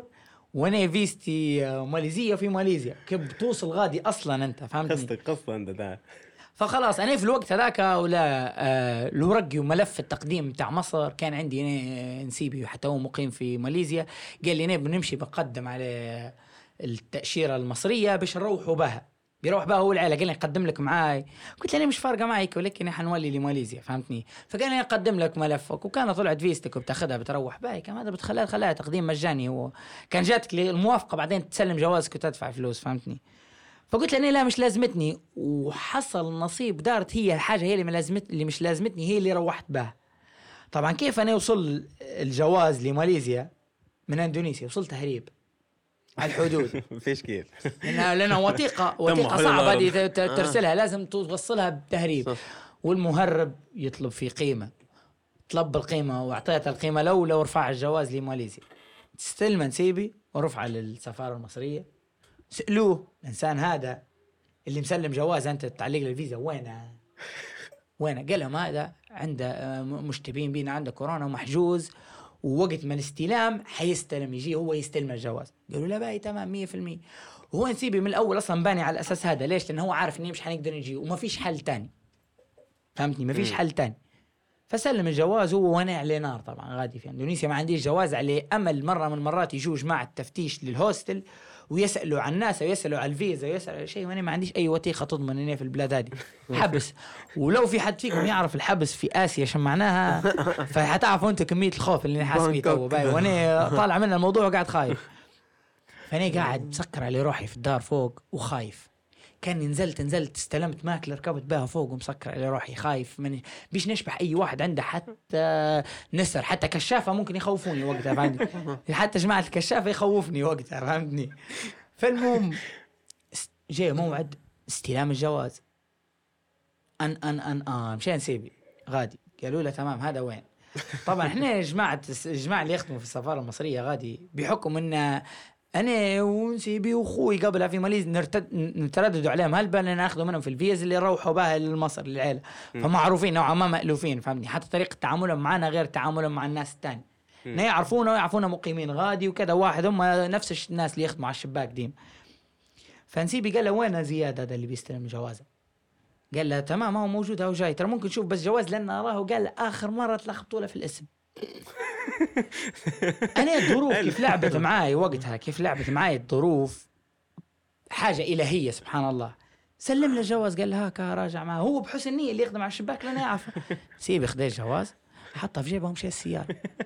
وفجأة الشباك قريب يتقلع طلعوا له الناس كلهم. هو نسيبي مشي مشي يسرب لعند السيارة. حط الجواز في السيارة وسكر عليه وولا لهم. ولي لهم قال لهم أنا ما استلمت جوازي. بكل دم بارد. أنت أنا ما أخذت منكم شيء خلاص موضوع تقفل. كيف أنت تدير هيك وهي السفارة المصرية المبنى بتاعها ما فيش حتى كاميرات. فالظروف قلت لك كيف جت معي كلها لصالحي. مني منك مني منك نسيبي. لأن عارف موضوع نسيبك فاح يا وموت أسطورة. فاح يا نسيبك وموت. فهمت؟ إيه. تو نقول لك لا ما زال اسطورته ما بانتش تو. هو قاعد يستكشف موهبته هو وقتها.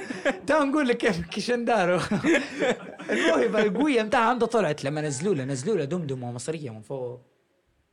اللي هي قصدي يعني امرأة تخدم على السفير نزلوا آه. لأن شني هو شباك بتاع الاستلام والتسليم بروحه ومبنى السفارة وما فيه السفير والناس بروحهم.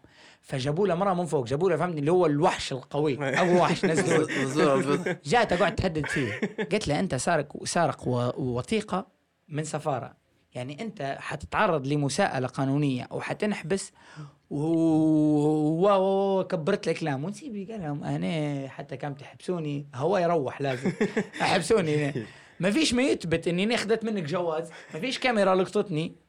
يعني للأسف المصريين هذا في موضوع السفارات برا معروفة مش حتى في ماليزيا سفارات مديمة لا حول الله security إيه لا لا لا لا سيء سيء إيه الحمد لله. المهم قالوا لي أنت شني قالها حكى لها واحد اثنين ثلاثة. قالها راهو الإنسان هذا قاعد في إندونيسيا ولي سبع شهور وهذا راهو قسطه وكيت وكيت وكيت وكيت وكيت قالها نين بيكم تديروا له حاجة. قالها مريته خلوه يسافر بالفيزا هي وجوازه خليه يمشي بيه لمصر قالها مو في مصر في المطار شدوه. شدوه حقه مع قالوا في مصر غادي نقدروا نتعاملوا معاه بلاد عربية ونعرفوا كيف نتحركوا فيها ونطلعوه منها. مم. لكن حبس في آسيا حتى دبي بتو ما يقدرش يطلع. بصراحة يعني نقول لك فهمتني؟ ما نبوش نتطرقوا لحاجات سياسية إحنا المفروض ولكن نقول لك لا لا آه، آسيا أنت برا تتفرج على National Geographic قديمة الساعة 4 ل 5 الفجر يجيبوا في مسجون في الغربة برا تتفرج بروحك تعرف الخوف اللي هنا نحكي عليه فهمتني؟ قالت له أسمع تعاطفت معاه. أنا نقول لك الصدف اللي لعبت معاي مزاره تعاطفت معاه هي. قالت له إحنا حنشدوا جوازك. جوازه هو. جوازه هو. يقول إحنا حنشد حنشد جوازك. وأنت حتوفر لنا التذكرة اللي حيروح فيها هذا الراجل من الولد من أندونيسيا. مم. ولو وصل لعند مطار القاهرة وخش وعدى واختم مم. ختم الدخول لماليزيا ولا اللي تص... مصر إيه اللي في الجواز. تصوروا وتبعتونا تصوروا وجيبوا لنا لو شفنا الصورة إن إحنا ختم وتأكدنا إن إحنا ختم من غير أي مشاكل تعال بعدين أعطوك جوازك وحنعدوها لك. لو ما. ختمش ومسك انت حتمسك هنا وجوازك حيقعد عندنا وحتعرض لمساءلة قانونية. يعني كمية ال risk اللي في الموضوع. أنا اتصل بي نسيبي قال لي عارف في المطار متلوح جواز وهرب. قال لي راو قال لي كانوا شدوه قال لي كانوا شدوه كان اللي بنبني فيه. قال لي انت زي البزر دفيتني وطاحوا اللي بعدني كلهم فهمتني فموضوع موضوع يعني أنا نسيبي نتفكر فيه حتى وأنا نقول راكب في الطيارة يتصل بي قاعد. ها شن صار؟ وين وصلت؟ كأني جاي عرفت؟ من ليبيا زي وين وصلت في طريق. خلاص لين وصلت اختمت. لا ليه حين وصلت اختمت. استناني. خديت جوازي سيدي وكلم المهرب هذا اللي بيهرب جواز من ماليزيا اندونيسيا عن طريق البر. وصل فيا المهرب طبعا. وأنا الفلوس؟ خلاص وقتها شني ندفع في إيجار في اندونيسيا ندفع في إيجار في ماليزيا. وحالتي حالة. فهمتني؟ يعني وقتها نحسب في كل شيء فهمتني؟ ليش؟ يعني شو اللي وصلني للنقطة هذه؟ لأني بديتها راجل بنتمها راجل. بديتها بروحي من غير ما نقول لي حد من غير ما نلجأ قصدك هذا كل الفترة السبع شهور كلها وأنا شني عايش بالمصروف اللي يوصلني لماليزيا على أساس إني عايش في ماليزيا. أنت قصدك هذا كله قاعدين يحسبوك مريض ما. قلتش لحد العيلة في ماليزيا نايم قايل لهم فهمتني لدرجة أنا مش نقول لك نسيبي غادي نقول لك نسيبي غادي في رمضان فات علي رمضان وأنا غادي باهي. قصدي الوالدة تسأل فيا تمشي الحو الحوش غادي وتفطر معاهم في رمضان تي إيه مرة بعتوا لي فطور الحوش عندي مع الأولاد ساكنين معاي. الأولاد ياكلوه أمه ياكلوا. وأنا حالتي حالة غادي ويصوروا. باش نبعت لابوي يقتنع إني توصل فيا ماكلة من الحوش فهمتني؟ جو مليح طبعا أنا أبوي تو كان يسمع بها هي احتمال ما عادش نمشي ماليزيا ولكن نحكيها خلاص exclusive هاك خلاص. نكمل لك. وصل الجواز. كلمني الراجل الظهر قال لي آه جوازك عندي. وين فيها بالك عندي اخر آخر 350 دولار. نعطي منهم 200 دولار اللي يوصل على أساس بياجو. 100 دولار. راب جاي 100 دولار. تقول حاطه في بورتر بروحه فهمني؟ هو حاطه في جيبه وماشي بيه. 100 دولار ماشي 100 دولار جاي. وصل فيا الراجل. هو اندونيسي واندونيسي مسلم. وصل فيا قال لي آه يا معلم أنت شكلك شارق. أنا نبي 400 دولار. يهديك ربي في طولك في عرضك ما عنديش الفلوس ونبي نسافر مانيش قال مش حاطيك جواز المحت فينا مسلم يلا بينا بسم الله اللي قريتها في الكتاب في الابتدائي كلها قلته له جزء عما طلع في ثانية نقرا له في القران قعدت ونقول له بالله عليك قالها بصور ما علاقه صور- يا راجل. معوذات؟ تبت يدا ابي لهب وتب صدق استغفر الله قصدي نقول في حاجات قعدت نقول له في حاجات يا. أخي غير أرجوك إحنا مسلمين. قلت له أسمع أنا نوعدك وعد إسلامي. حاجة نوصل. نوصل لبلادي نبعث لك 400 دولار غير ال 200 هما غير نروح قلت له رب ننحبس. أنا والظروف عندنا في ليبيا صعبة وكان روحت لي ليبيا بيقتلوني. فكل الحاجات قلته له. سبحان الله فجأة الإنسان من بوكر فيس ضحك وقال لي مبصر معك يا ريت لما قال لي مبصر عليك. اتضبطت تضبيط خوك اللي لي 10 سنين ما روحش نور قعدت نقول له أنت أعطيني جواز. خذيت جوازي ركبت بيه فوق. نتفكر فيها عندي صورة وأنا مصور وشاد جواز سيلفي والفيزا المصرية. طبعا هيك المفروض فرحان اني أموري طيبة. لا ما زال طريقة طويلة. أنا نبي نروح. قصه من عندي كلام غريب. أنا تو نقول لك أنا الجزء ال- طبعا بمسي لصاحبي سيف جليدي لأنه هو اللي معاي تو هو ليه دور كبير في القصة هي تو نقولها لك. أنا مقايل طبعا العيلة إني أنا قاعد غادي وما نبيش نقول لهم إني أنا بنروح. علاش؟ لأن أبوي كان بنقول له بنروح شنو بيدير؟ بيقول لي باهي تو نحجز لك. آه. يحجز لي. ماليزيا مصر. وأنا في اندونيسيا. معناها قلت له أنا خلي تخدم طياره ونأشر له ينزل لي سلوم كان بنروح ما فيش حل فهمني؟ لازم نحجز أنا التذكره دبر في فلوس. خلاص. تفكر فيها سيف صاحبي. عنده أخوه يخدموا في التذاكر وكذا ولا هو صاحبه يخدموا في التذاكر. والقصة القوية إني أنا خلاص جاي على آخر الشهر اللي ضامني فيه الاندونيسي. يعني أنا يا ريت لما لما استلمت جواز كان فاضل لي أربع أيام وتطيح فيزتي. فنبدأ خاش في ال overstay overstay يعني 90 دولار في اليوم. وبعد قانون إندونيسي.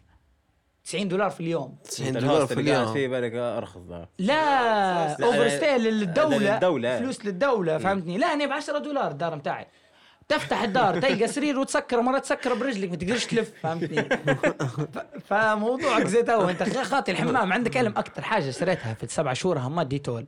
لأن حمام مشترك. ما يقدرش نتشرط أنا حمامي بروحي ما نقدرش نطلبها هي. لا متشرط. عاد يطلع ويطلع واحد إندونيسي متغدي غداء غداء هذاك خش زياد يلا بينا Breaking Bad لقاني جوانتيات. جوانتيات و Dettol. باش كلها كلها حشاك مش نستخدم الحمام. وكانك بتدوش امالها تقعد مخنس. أنت ندوش بشبشب أنا طبعا. شبشب هو شبشب هذا خاص للدوش. فهمتني؟ ليش مش ما تدوس على الأرضية؟ تندريش انت القصص الليلوطه اللي صايره سبع شهور قال هذا إيه. خلاص. شني مني ثلاثة أيام ما لازم نروح فيها. ولازم أنا نطلع حق تذكرة. والتذاكر اول ما فتحوا الخطوط اول ما بدوا رحلات محدودة والأسعار فلكية. يعني أنا باش ناخذ تذكرة من أندونيسيا للقاهرة كنت لازم ندفع 1300 دولار. مع العلم في الطبيعي ذهاب وعودة 850 900 دولار. ذهب وعودة. ألف إيه ذهاب وعودة. وقتها دفعت تذكرة أنا على الاتحاد 1300 دولار. كيف جاء موضوع التذكرة هذا نكلم في سيف صاحبي وأنا نوع سيف صاحبي شي نتكلم على الحاجة. كان هو ناعس كان هو ناعس. فوتها. حتى كان قال لك تم راجل ينوض مرة ثانية. قلت له كلم فيه ها شوف لي تذكرة. وعندي محاولات ثانية ندير فيها. جيت في آخر يوم وأنا ما عنديش تذكرة. والله العظيم نايض الصبح ما عندي تذكرة واليوم اللي بعده overstay خلاص المحك الحياة كلها. قلت له سيف وأنا نتبع طبعا نتبع في التذاكر. في رحلة في اليوم هذاك. حاطها شني حاطها آخر احتمال. قلت الرحلة ديك كان نمشي للمطار نقول لهم ها هذا شنطية وهذا مدينتي. وبنكلم بوي نقول له دير لي رأي وبعدين نروح لك نظم أمورك. لكن نبي التذكرة في الطيارة هي.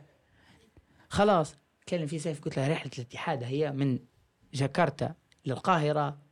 دبر راسك كلم أخوك قول له احجز لي فيها. انت أملي الوحيد قلت له. صاحبي قصدي ساكنين مع بعض ونعرفوا بعض وهو حول معي كل شيء فهمتني؟ مم. حتى في التخصص هو على فكرة هو حول معي نفس التخصص ولكن ما طلعش نفس طلعتي أنا أنا طلعت وهو حول غير تخصصه بعدي. بعد آه. ما سكروا المطارات فما اضطرش انه هو يطلع قعد في ماليزيا فهمتني؟ قاعد اموره طيبه إيه يعاني فيك قعد يعاني في قصصي غادي المهم لكن كليم من فطورك. إيه يا سلام حيلك حيل اليوم قاعد حاط حتى خلفية نظني. المهم خلاص قلت له احجز لي هو إنسان هذا أبرد من دمه ما فيش. بارد إنسان بارد. تقول له أنت ممكن تموت بعد عشرة دقائق أوه ما أنا عندي خمسة دقائق ترى نلعب شوط سكوب فهمتني؟ عادي عايش الحياة أموره 100% ما, ما, ما عندهاش حاجة تقلقه فهمني قالوا التوانس يا أخي احجز لي اليوم عتك. قال لي خلاص اليوم هذا تنكلم أنا الراجل يحجز لك واعتبره تم موضوع منتهي. يا سيف أنا صاحبك. نعرفه ما تقول هاي موضوع منتهي لأني نعرفك أنا. لا تم لي فات تم لي التذكرة هي تم أعتبرها نص من الصبح لقريب العصر. العصر نتصل بيه شنو التذكره شنو صاير فيها؟ المنظومة مو منظومة لكن تو بنفتح ونحجز. كل ما كلمة يقول لي تو الولد بيفتح ويحجز سيف راه بنلم شنطيه بنطلع. ما يجي ما خلاص حتى بنطلع طلوع. قال لي تم برا أطلع وتي شنطيك أنت تذكرتك شوية وتكون عندك. طبعا أنا من الفرحة متاع الطلوع وتيت شنطية ونزلت لوطة على الناس كلهم نسلم عليهم اللي لوطة حتى اللي كيف جاي وحاجز. نور يا حبيبي فرصة سعيدة. فراج ده. بنروح. فراج الحبس وتيت لبستي لبست وتيت شنطي وستلت لوطة نسلم على الدار اللي قعدت فيها سبع شهور احتضنتني بكل شيء. هي مش دار هي شيله فاهمني هي والله حكة قسم بالله حكة. كيف حاط فيها سرير جوزي؟ والله يا أولاد والله العظيم ممكن ما تقدرش تلفه. بتلف أركب فوق السرير باش تلف. فاهمني السرير مضيق لوط. المهم وتيت شنطي وخلاص قعدت نقعمز في الواحد هي الرحلة كانت الساعة 11 11 ريتها ال- الاقلاع كان 11 و50 دقيقة. يعني أنت بتكون في المطار هي المفروض طبيعي بتكون تسعة. أنا بيكون من السبعة بنعكس المطار خلاص. شن صاير؟ الساعة سبعة جت وأنا قاعد في الهو في الهوتيل ما عندي يسموا فيه. في الهوستل ما عنديش تذكرة. يا صاير؟ قال لي أركب سيارة وبرا. وأنا وقتها شن كان عندي؟ كان عندي 50 دولار بس. 50 دولار هذا مريتها بما يعادل هي بالروبية هم روبية فهمتني؟ عملتهم.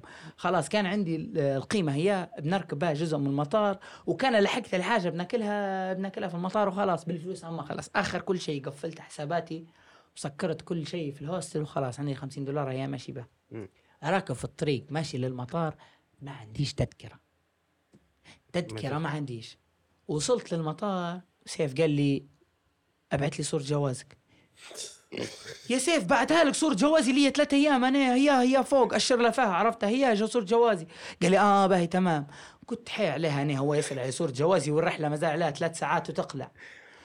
قال لي آه هي تو بنبعت لك الصورة. خشيت للمطار لقيت الرحلة وقفت في الطابور. والله العظيم والله العظيم والله العظيم قدامي ثلاثة أنفار وأنا واقف في الطابور متاع ال counter ما عندي تذكرة.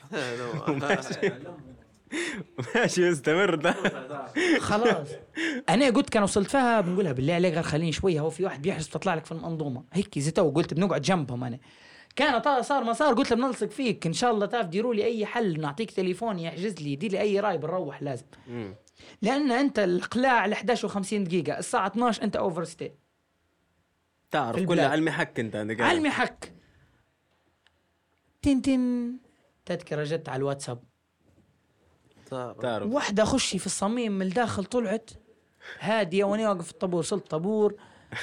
طبعا المفروض إني ما هو أنا في حاجة بنقولها لكم إن أنا في كل مرة ما تصدقش إن هي تمت. ليش؟ إنه ما زال في عائق ثاني طبعا أنا لما بنجي بنوريه صورة تذكرة بتقول لي وين جوازك؟ أنت ليبي؟ ماشي لمصر فمعناه شو تبي؟ تبي فيزا؟ أعطيني شوف فيزتك المصرية. أها فيزتك المصرية اصدار كوالالمبور الأيام اللي فاتوا. يا. انت المفروض كيف مفتوح؟ كيف درتها هي؟ درس لي على اليمين. لا. وصلت قدامها مدت لها الجواز شبحت الفيزا المصرية طلعت لي ال boarding pass وقالت لي توجه لل لل ال immigration قلت الله. لكن ما تفرحش. تمشي ال immigration هم شغلتهم هذه. طالع أنت وريني ختم الدخول. ختم الدخول وهذه فيزتك وهذه الفيزا الأخيرة. ماشي لمصر وين فيزة مصر؟ قال لي وين فيزة مصر؟ وأنا حاس روحي إني خلاص ما رجلي كيمو فيه فتح فيزة مصر. لما شبحها وقال check ومد لي الجواز من قوتها ريت الباقي من الفلوس واخذ بيش كاليت لاولاد عمي. ل- لاولاد لاولاد خوي اللي مروح لهم. ما عادش نبي ناكل ما عادش نبي ندير شيء. خلاص طلعت من إندونيسيا أنا.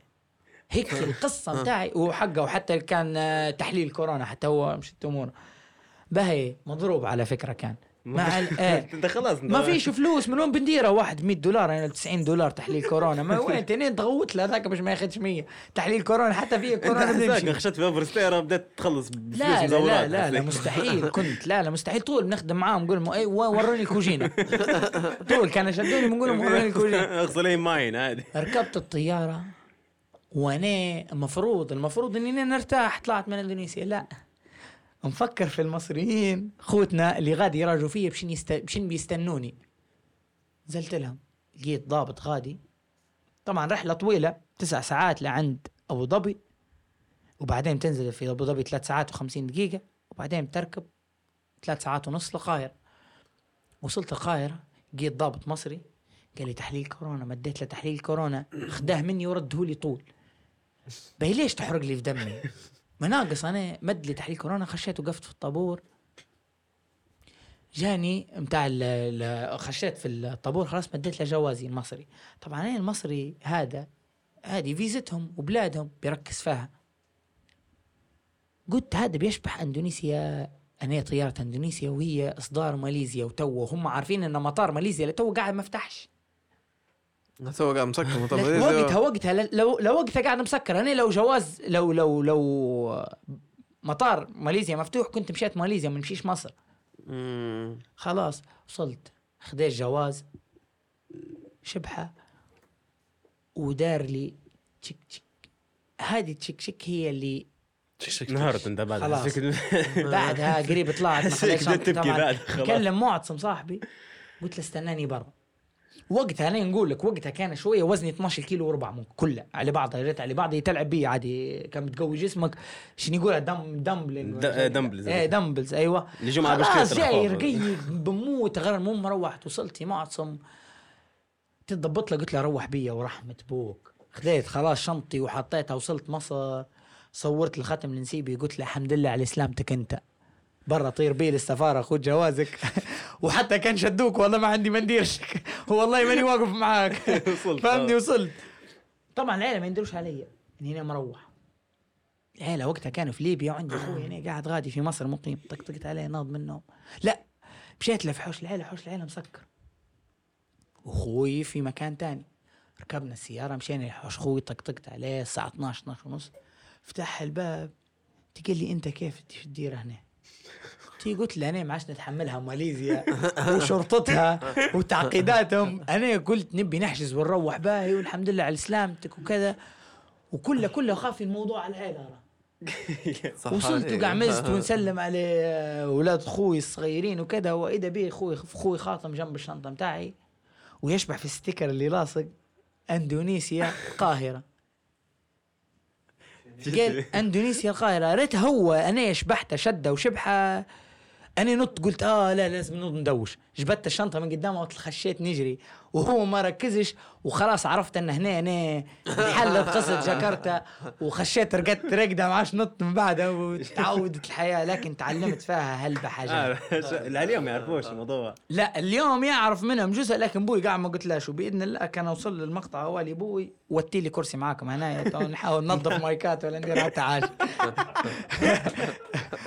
وهذه هي قصة جاكرتا. وبعدين خلاص قعدت في مصر أنا جت قعدت في مصر أنا لدرجة إني تعرف في مصر قعدت تعرف ترى. وصلت 2021 2020 هذه ريتها نهاية 2020 نهاية 2020 طلعت أنا وصلت لمصر. قعدت في مصر سنة كاملة نقرأ أونلاين.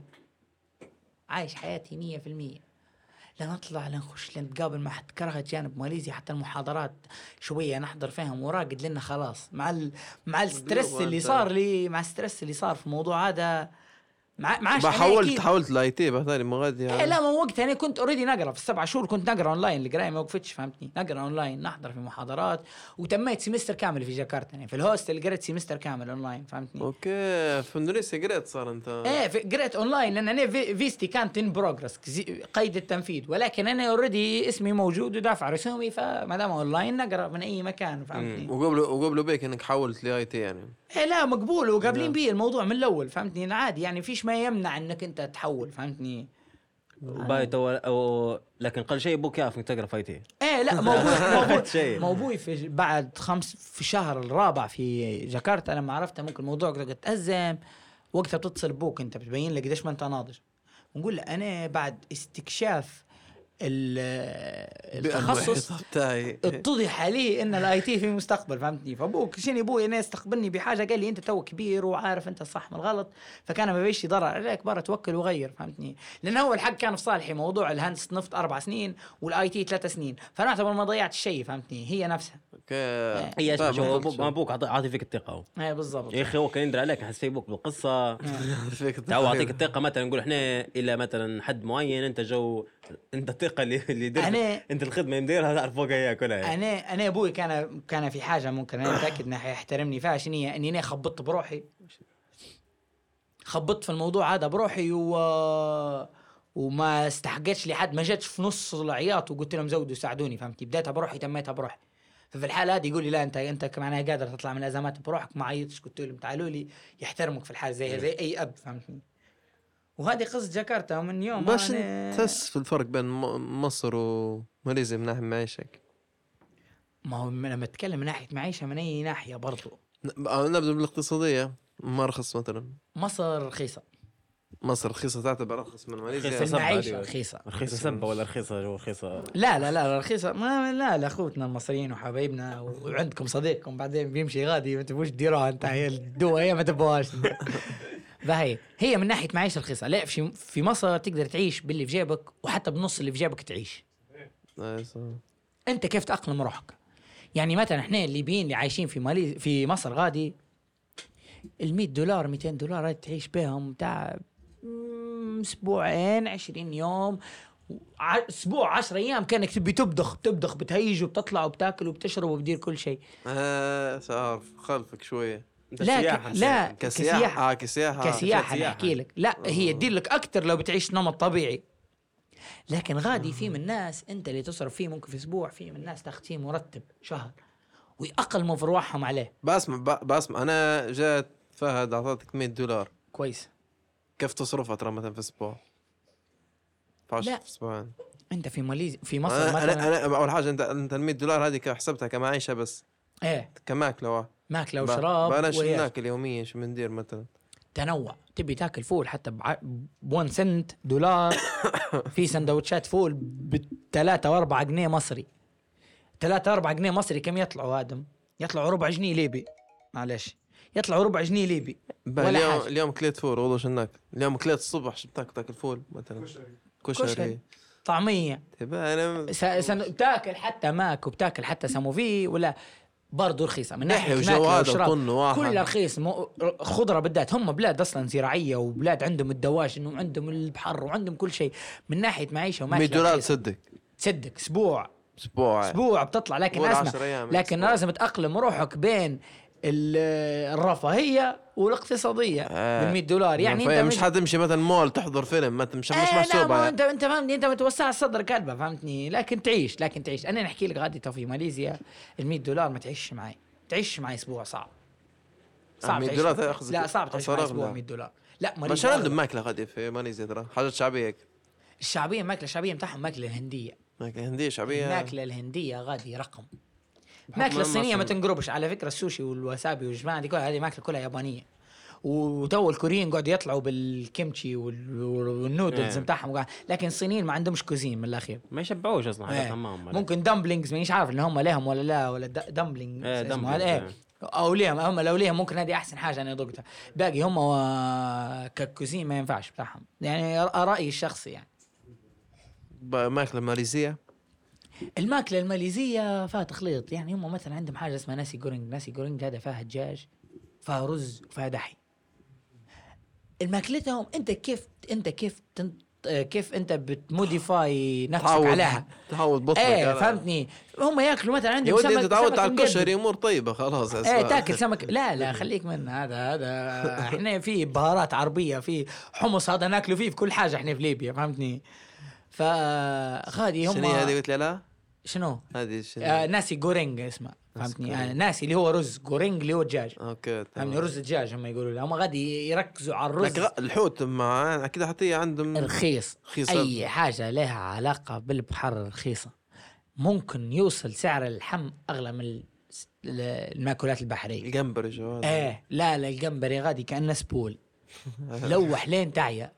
والله تعرف قرمش وما تدور بك حتى في الشارع يبيعوا في آه، في كيف المشي يسموه فيه آه، يبيعوا فيه فيك زي زي الكو. زي الكوز فهمتني؟ يعبوا لك فيه زي الطربوش. يعبوا لك فيه جنبه لا. لا تعرف كل لين تعي. غادي تستحشي اللحم. تبي لك مدام هذه. تستحشي اللحم. آه تفاصيل هذه أخوي أنا مش في السياق ما مش عارف. أيوه. في سؤال جاي من في سؤال جاي من الجمهور اللي وراك. أكيد طبعا. الجمهور آه، اللي وراك طلب قال آه، كيف تعرفت علي أنا وفهد؟ به ما لا سفر الأعداد وعاود من جديد خلينا نبدو لك. اسمع بالنسبة لي عندك صلاحيات تدري بشن تبير. به. نقول. فهمتني فهد أه نقول لك. كنت بتهدر زي برازيل قبل كل شيء. إيه لا ما ما لا ما, ما أنت تماس. في سؤال تو نسأله لكم أنا. هل أنتم هل أنتم مصارحين الجماهير بماضيكم ولا لا؟ هذه القصة هي. الناس تعرف عليكم ولا تعرفش عليكم؟ ما هو أنا يرى لما بنسرد القصة يستر الله بالشعب فهمتني؟ في من الناس ممكن تتضرر لكن أنا حنقول لك خلينا نستلم الأخ مؤنس. بما يصلح الجميع أنت احكي إيه مؤنس أستاذ كمؤنس أنا نعرفه قبل ما تعرفت عليه. كيف نعرفه؟ نعرفه بحكم إن إحنا كنا في جيل الإنترنت هذا نفس الجروب وجيل الإنترنت كلها فافتحها فاتحة عينها في الفيس وفي الفيديوهات وفي وفيديوهات وسكتشات والجو هذا كله كان ينشر في الفيس. واذا به الأخ مؤنس مداير فيديو. بسم الله ما شاء الله عليه الملايكة. والله ملايكته خفيفه وينزرط. غير ادور لك واحدة بتري مساوي وانت تتفرج. لأن الوضع صعب في الفيديو. زوز ليبيين لابسين فرامل بالي عربية وطالعين في Times Square يقول لك إحنا في ميدان الساعة وهذا مخير. أيوه من الولد هو؟ خلينا نتفرج عليه تفرجنا عليه من. الظريفة. تفرجنا عليه الفيديو. طبعا الفيديو من خفه الدم لين علق في راسي. خلاص. لكن شني برضو تقول؟ والله الليبيين وسيصنعوا صنعوا محتوى وشيء جديد وشيء واحد. قعدوا خلاص درت لهم subscribe أنا في اليوتيوب قعدت كل مرة أتفرج عليهم حلقة. طبعا هم عندهم حلقات تعر. أو ثلاث أرباعهم تعر ولكن بقى عندهم حلقة. طلعوا بحلقة خلاص هو كان معاه ولاد تاني مش عارف نسيت اسمه. سليمان. أيوه خلاص. برا يا زمان تعال يا زمان خلاص فكر فيه واحد هنا طالع في ميدان الساعة ويعيط وخير ويت- ويتسهوك على صينيين وواحد ماشي الأمور هاي يدير في جو. المهم برا يا زمان تعال يا زمان أنا مقيم في مصر وبحداي ولاد صاحبي اسمه معتصم شمام وجهوا له تحية في ال- ال control موجود معنا إيه. وعنده حلقة قال عندي ولاد. واللي جنب على اليسار جنب على اليمين. عندي ولاد صاحبي قال بيجي لي مصر بيها يجي معي قلنا لا باهي. نجي وياخذ واجبه وزي ما نديروا إحنا لنا غادي إحنا جروب جروبنا إحنا الليبيين قعد الليبيين جروبات فقعدنا مدايرين community صغيرة لنا إحنا عكساتنا بروحنا طلعاتنا بروحنا عندنا المكان اللي إحنا بروحنا وكان جانا حد ضيف من برا طول يلينك في الموضوع يتعرف على الناس كلها. فجاء الأخ مؤنس وجاي معاه واحد اسمه فهد أستاذ فهد. أستاذ فهد هذا حطوه لي على اليمين تو نشوف أستاذ مؤنس. أنا الأستاذ هذا شايفه. وين شايفه وين شايفه وين شايفه. وفي عرفت اللي فارق الطوس قبل يطلع لك الشيطان والملائكة في أفكار عرفت جت من جنبي واحد شاد ميكروفون صغير يقول إحنا أيوه إحنا في ميدان الساعة. عرفته فعرفته هو هو هذا هو نفسه اللي كان يسهوك ولابس آه، فرمله زرقاء ومداير شعره مش عارف كيف خلاص. عرفت؟ أيوه هو أنت أيوه هو نيش نحالك شو الأخبار شو الأمور؟ لقينا جو مليح. والولاد الحق جو مليح ومرخي ماهوش ماهوش مش بنفس شكله شكله شكله تفرج على الفيديو أكثر من مرة تعلم الأغلاط اللي دارهم فعرف يخش في الناس. قعد جو مليح وبحكم الحق لأن أنا معتصم هذا صاحبي. هلبة فأي حد من أصحابه يعتبر أصحابي؟ لأن خلاص إحنا زوز نفس الكيمياء ما دام أركب مع معتصم فيركب معي فهمتني؟ جاء الأستاذ فهد. الأستاذ فهد حكايه حكاية ثانية بك أستاذ فهد ما نعرفهاش لكن جو مليح ولاد عنده في إيديه يصور وأنا نحب التصوير. نحب الحق تصوير من ناحيه ما نحبش نصور أنا نحب من يصورني. نحب موديل. إيه.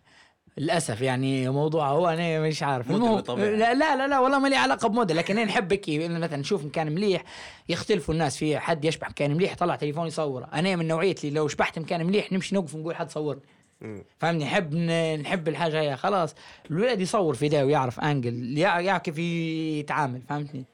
تعرفنا عليه برضه وخش في المنظومة هو إنسان طبيعي وعادي جدا وإذا به في يوم من الأيام الشباب الزوز قرروا إن هم يطلعوا من القاهرة ويديروا رحلة لشرم الشيخ والسخنة وكذا واحد فقبل نمشي معاهم لكن ما صارش.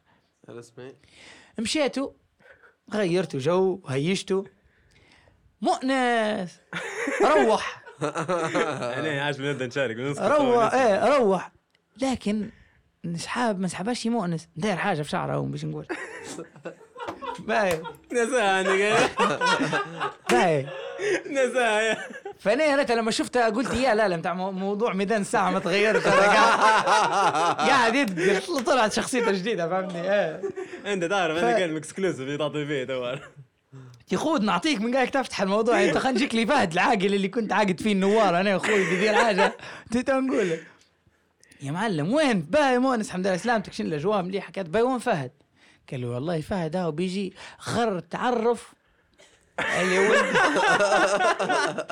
غار تعرف على ولد عم فينيسيوس. فهمني؟ غادي في سمو فيه تعرف على البرازيليين group واحد وكذا وقعدت معهم غادي. أيوه. فهد ماشي صح. مستغ... مستغل الموضوع لهياجه ويتعرف على ناس ويتعرف على cultures وبياخذ ثقافات جديدة. شجعوه أنا إنسان نتعرف حتى نشجعوه لكن الموضوع طلع أعمق من هيك.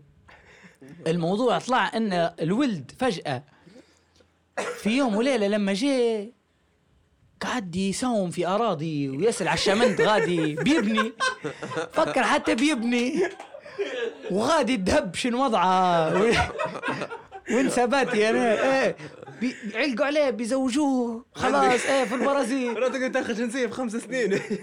وأنا الولد دريته حتى لما جاء بعدها الولد في مشيته يدير في الزقزاق والريبونة ومهاراته الكرويه طلعت وهو مقعمز يقول لي عندك علم الفافيلا؟ فاحيه ال- الفافي- الفافيلا فيها ريتها شقق للإيجار غير تعرف ريتها ولا لازم تخالط غادي ولاد الشارع. زي Fast and Furious مدايرينها في شارعهم قال لي يعرفون ولا؟ افتح فيديو الفافيلا قال لي هو أنطونيو دي رودريجو ولد عمها. ولد يعرف اطلع حتى خش في البرازيليين. خلاص بدا يتغير طريقة كلامه ويدير في زقزاق. ونسمع فيه مغير نغمته داري جوندالي عرفت؟ مهارات رونالدينيو. فهمني؟ فخلاص الولد تشكل تحول. الصراحة أنا ولا قلت لا لا لا, لا ما مؤنس أقل حاجة قاعد يتلم لكن فهد خلاص خلوه حاله. فهد ما عادش يضايق أحد. ندير حنا يتم الموضوع. في مرة من المرات فهد عزم واحد واحد منا. إحنا قلنا روح إحنا بنطلع مع جروب برازيليين ونبي حد يطلع معي واجهة هيك يشرفنا ويعطي انطباع كويس للي بيه أنت تحكي على الحاجة يعني يحكي تعرف على الحاجة. الصراط المستقيم. انطباع الليبيين هذا أستاذ مؤنس حتى رغم إنه هو حاول يغير شوية بشخصيته لكن ما نفعش قال لي راه موضوع سد مش حتقدر تخش فاهم الناس يا ولا حتقدر تتأقلم معاهم. ما عندكش في رجليك فوت. إيه. فأنا قلت له ايات أنت جاي لي واحد ثلاثة تنين خالط الصينيين اللي تقولوا في كلمة وقص خليته حتى قريب يكشك. بنغلب في برازيليين. أنا نطلع معاك يا فهد. طلع أنا جانب ال جانب ال فهمتني الترافلر وأنا على أساس اللي نخلص اخش في جميع الجنسيات. أنا نمشي معاك. قلت له مشيت معاه ويا ريتني ما مشيت. ركبنا في السيارة وصلنا للمكان اللي إحنا بنتلاقوا فيه هو زي زي المول هيك فهمتني؟ المهم تلاقينا خلاص فهد عنده group متاعه خلاص وجه فيه. خلاني أنا مع واحد من الاولاد الولد هذا يا ناس ما عرفتش كيف أخش فيه. يسكت شوي شوي شوي. نخش شن حالك؟ شن تدير؟ شن تقرأ؟ شن حال بوك؟ شن حال أمك سل... بيك... مش متجاوب معي بكل. سكت سكت. قلت له زعمة بو نيمار رسمي واخد 50 مليون من برشلونة ولا يكذب. قاعد يضحك. وما فيش صد. قريت الكلمة نقولها يقص. ما فيش. وهذاك طبعا شني فهد متعرف على الجماعة. من بعيد ريتها رامس بدرو يتكتكوا في نص مصر عرفت؟ نظام الكرة ما نظام الكرة ما تطيحش عرفت؟ بتاع البرازيليين. يا فهد يديك ربي مين اللي مخليني معاه؟ هو. تعال لي. قلت له اسمع أنا ولا ماشي يمشي معي تندور جروب مصريين نمشي عكس معاهم وأنت تم معاهم. ويلعبوا في مطيحش في نص مصر شرطات واحد. المهم والله يا أخونا فهد الله يمسيه بالخير. الله يبارك فيك. في الأخير الجروب روح بالله الريو دي جانيرو خلاك في طرابلس معليش يتعامل مع الواقع وخلاص واقع أليم. وهذه قصة الشباب إن شاء الله وينسوا اللي داروه. أنا توكي 100% عاش. شو ما زال عندنا شو ما زال من تبي نفتحوا نفتحوا 100% ساعد ساعد أوكي. اعطينا اسمع خل خل خلي خلي شوية آه، نبو تو انت تو نبو ال- ال- تو خليني اسمع تو انت قلت وليت لي ليبيا بقى. خلينا خلينا نجول المواضيع هي. رجعت لي ليبيا لكن انت رجعت لي ليبيا رجعت في عرس. رجعت في عرس خوي. اللي هو انت كان عايش في ليبيا أصلا بروح على موضوع. فانت لكن مولي مولي العرس. أنا العرس خوي هذا من كثر ما هو مهم أنا حاليا قاطع قرايتي قاعدة ماشية ومروح روحت لي طبعا في البداية وصلت ليبيا بعد خمس سنين غياب. خشيت مطار معيديقة قاعد نوعا ما زي ما هو. غيرت لا شارك إيه، تغيرتش علي ما تغير علي شيء. فقلت بقى يا معناها قاعد نفس الليبيين تستغرب نتكلم ليبي هلبة. مع ناس مسؤولين. واحد قصدي بتاع ال immigration أنا قريب دويت معاه إنجليزي. خلاص نسيت إني ندوي مع واحد ليبي في في ال immigration متعود طول تقول له sir ولا حاجة هيك طول ليبي دويت معاه ليبي ختمني نورت ليبي يسألني قال لي وين ختم الخروج؟ أنا جوازي جديد طبعا إصدار برا فهمتني؟ صار اصدرته في مصر جوازي الليبي. وأنا طالع قبل خمس سنين جواز اصدرته السنة اللي فاتت. قال لي وين ختم الدخول؟ وريته ختم الدخول في جوازي القديم وقال لي خش تفضل استقبلت الاولاد وخشيت ليبيا. والخريطة نصها هاربة الطريق نصها تعرفها نصها ما تعرفهاش. طبعا فوت إحنا نبدأ وجيت الساحة نقول لك خلاص وراها خلت الفرجان وعلى اليسار تجوره وعلى اليمين حيلندس ولا حاجة فيهم صح. فهمتني؟ تلويح المهم تحفظ أنت حافظ الطريق اللي قبل نمشي منها لل... لل- للمدرسة وخلاص طرق متغيرات علي الحق. روحت غادي للعيلة وصلت للعيلة خشيتنا قعدت نسلم عليهم. طبعا خمس سنين يعني في جيل جديد طالع. ولد عمتي اللي قبل نبعت فيه ولا نقول له أنت كان قوي يقيم الصفرة ويتحداني ويقيم الصفرة يخش بها داخل.